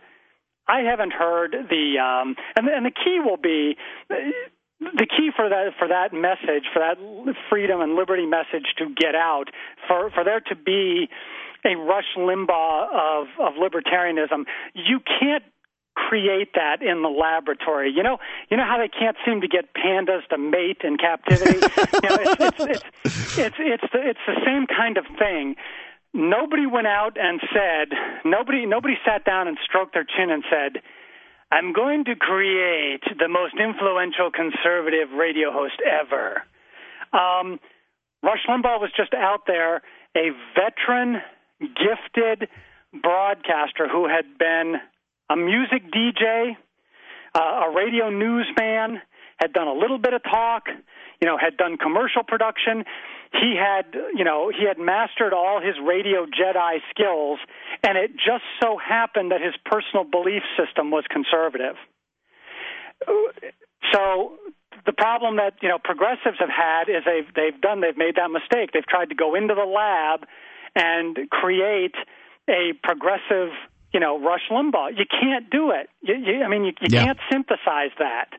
Um, and so I think that we're, you know, uh, as people who would like to hear, uh, you know, someone with the the entrancing, you know, qualities and persuasive qualities uh, of Rush Limbaugh speaking for our beliefs, we're just going to have to wait and hope and pray that that guy emerges. Uh, You know, it may be uh, it may be you guys. Never know. Um, but uh, it's it, but it, it, it's not going to happen with somebody uh, you know somebody from the uh, somebody from the Ayn Rand Institute is not going to be able to fund a program to to create the, the next great libertarian star. Won't happen. So, Randall, I, I, I it's been a great hour, Yeah, by the so, way. sorry for turning this twenty-minute interview into an hour on you, but um, the uh, I, I guess the the last thing I want you to be able to do is is plug your newsletter. So, in case, and I know we do have a great deal of listeners that would be interested in getting it. You know, people that are interested in the radio industry. Well, I'll send it out to my industry list. I've got 600 names on my uh, on my industry email list of mostly program directors. Well, that, that's the interview. please do. Right, I'll send the interview Please out to do. that. But I, I'm, I'm thank you. send out the interview. That that's that's fine. But I just mean uh, people that might want to subscribe to the newsletter, so that uh, you know it's got to be it's got to be good for ads if more people are, are subscribed to Sure. it, right? Sure, absolutely, absolutely. Um, I will tell. I, I'm gonna. Uh, I- I'm going to make it simple. There's there's two two things I do. Folks uh, might be interested in. One is my blog, uh, which is called TalkFrontier.com. Okay. Talkfront, talkfrontier.com and at talkfrontier.com you can uh, sign up for for the uh, the weekly newsletter I do which is called News Talk Edge Yes, I'm signed up for that one. okay And As so- am I, but I didn't know about TalkFrontier.com. No, I didn't either. I Is like this- the industry blogs. Is so this an. RSS uh, You situation? can, yes, you can. Yeah, you can. Uh, you can sign up on RSS, uh, and uh, we've got uh, quite a following. It- I, I just love. Uh, I, I love the um, uh, the the instant uh, feedback and the detail you get on on uh, audience metrics with the internet. I want to know who the 12 people in Russia are who are getting my RSS feed. you know they are though. I mean they're out there. Yeah. yeah. It's Yep. Thank Great you, stuff. Randall Bloomquist uh, uh, it, it, from TalkFrontier.com and News Talk Edge. Thank you very much for having me. Thanks for coming on, Randall. Appreciate it. Attention, all active duty members and veterans of the U.S. military.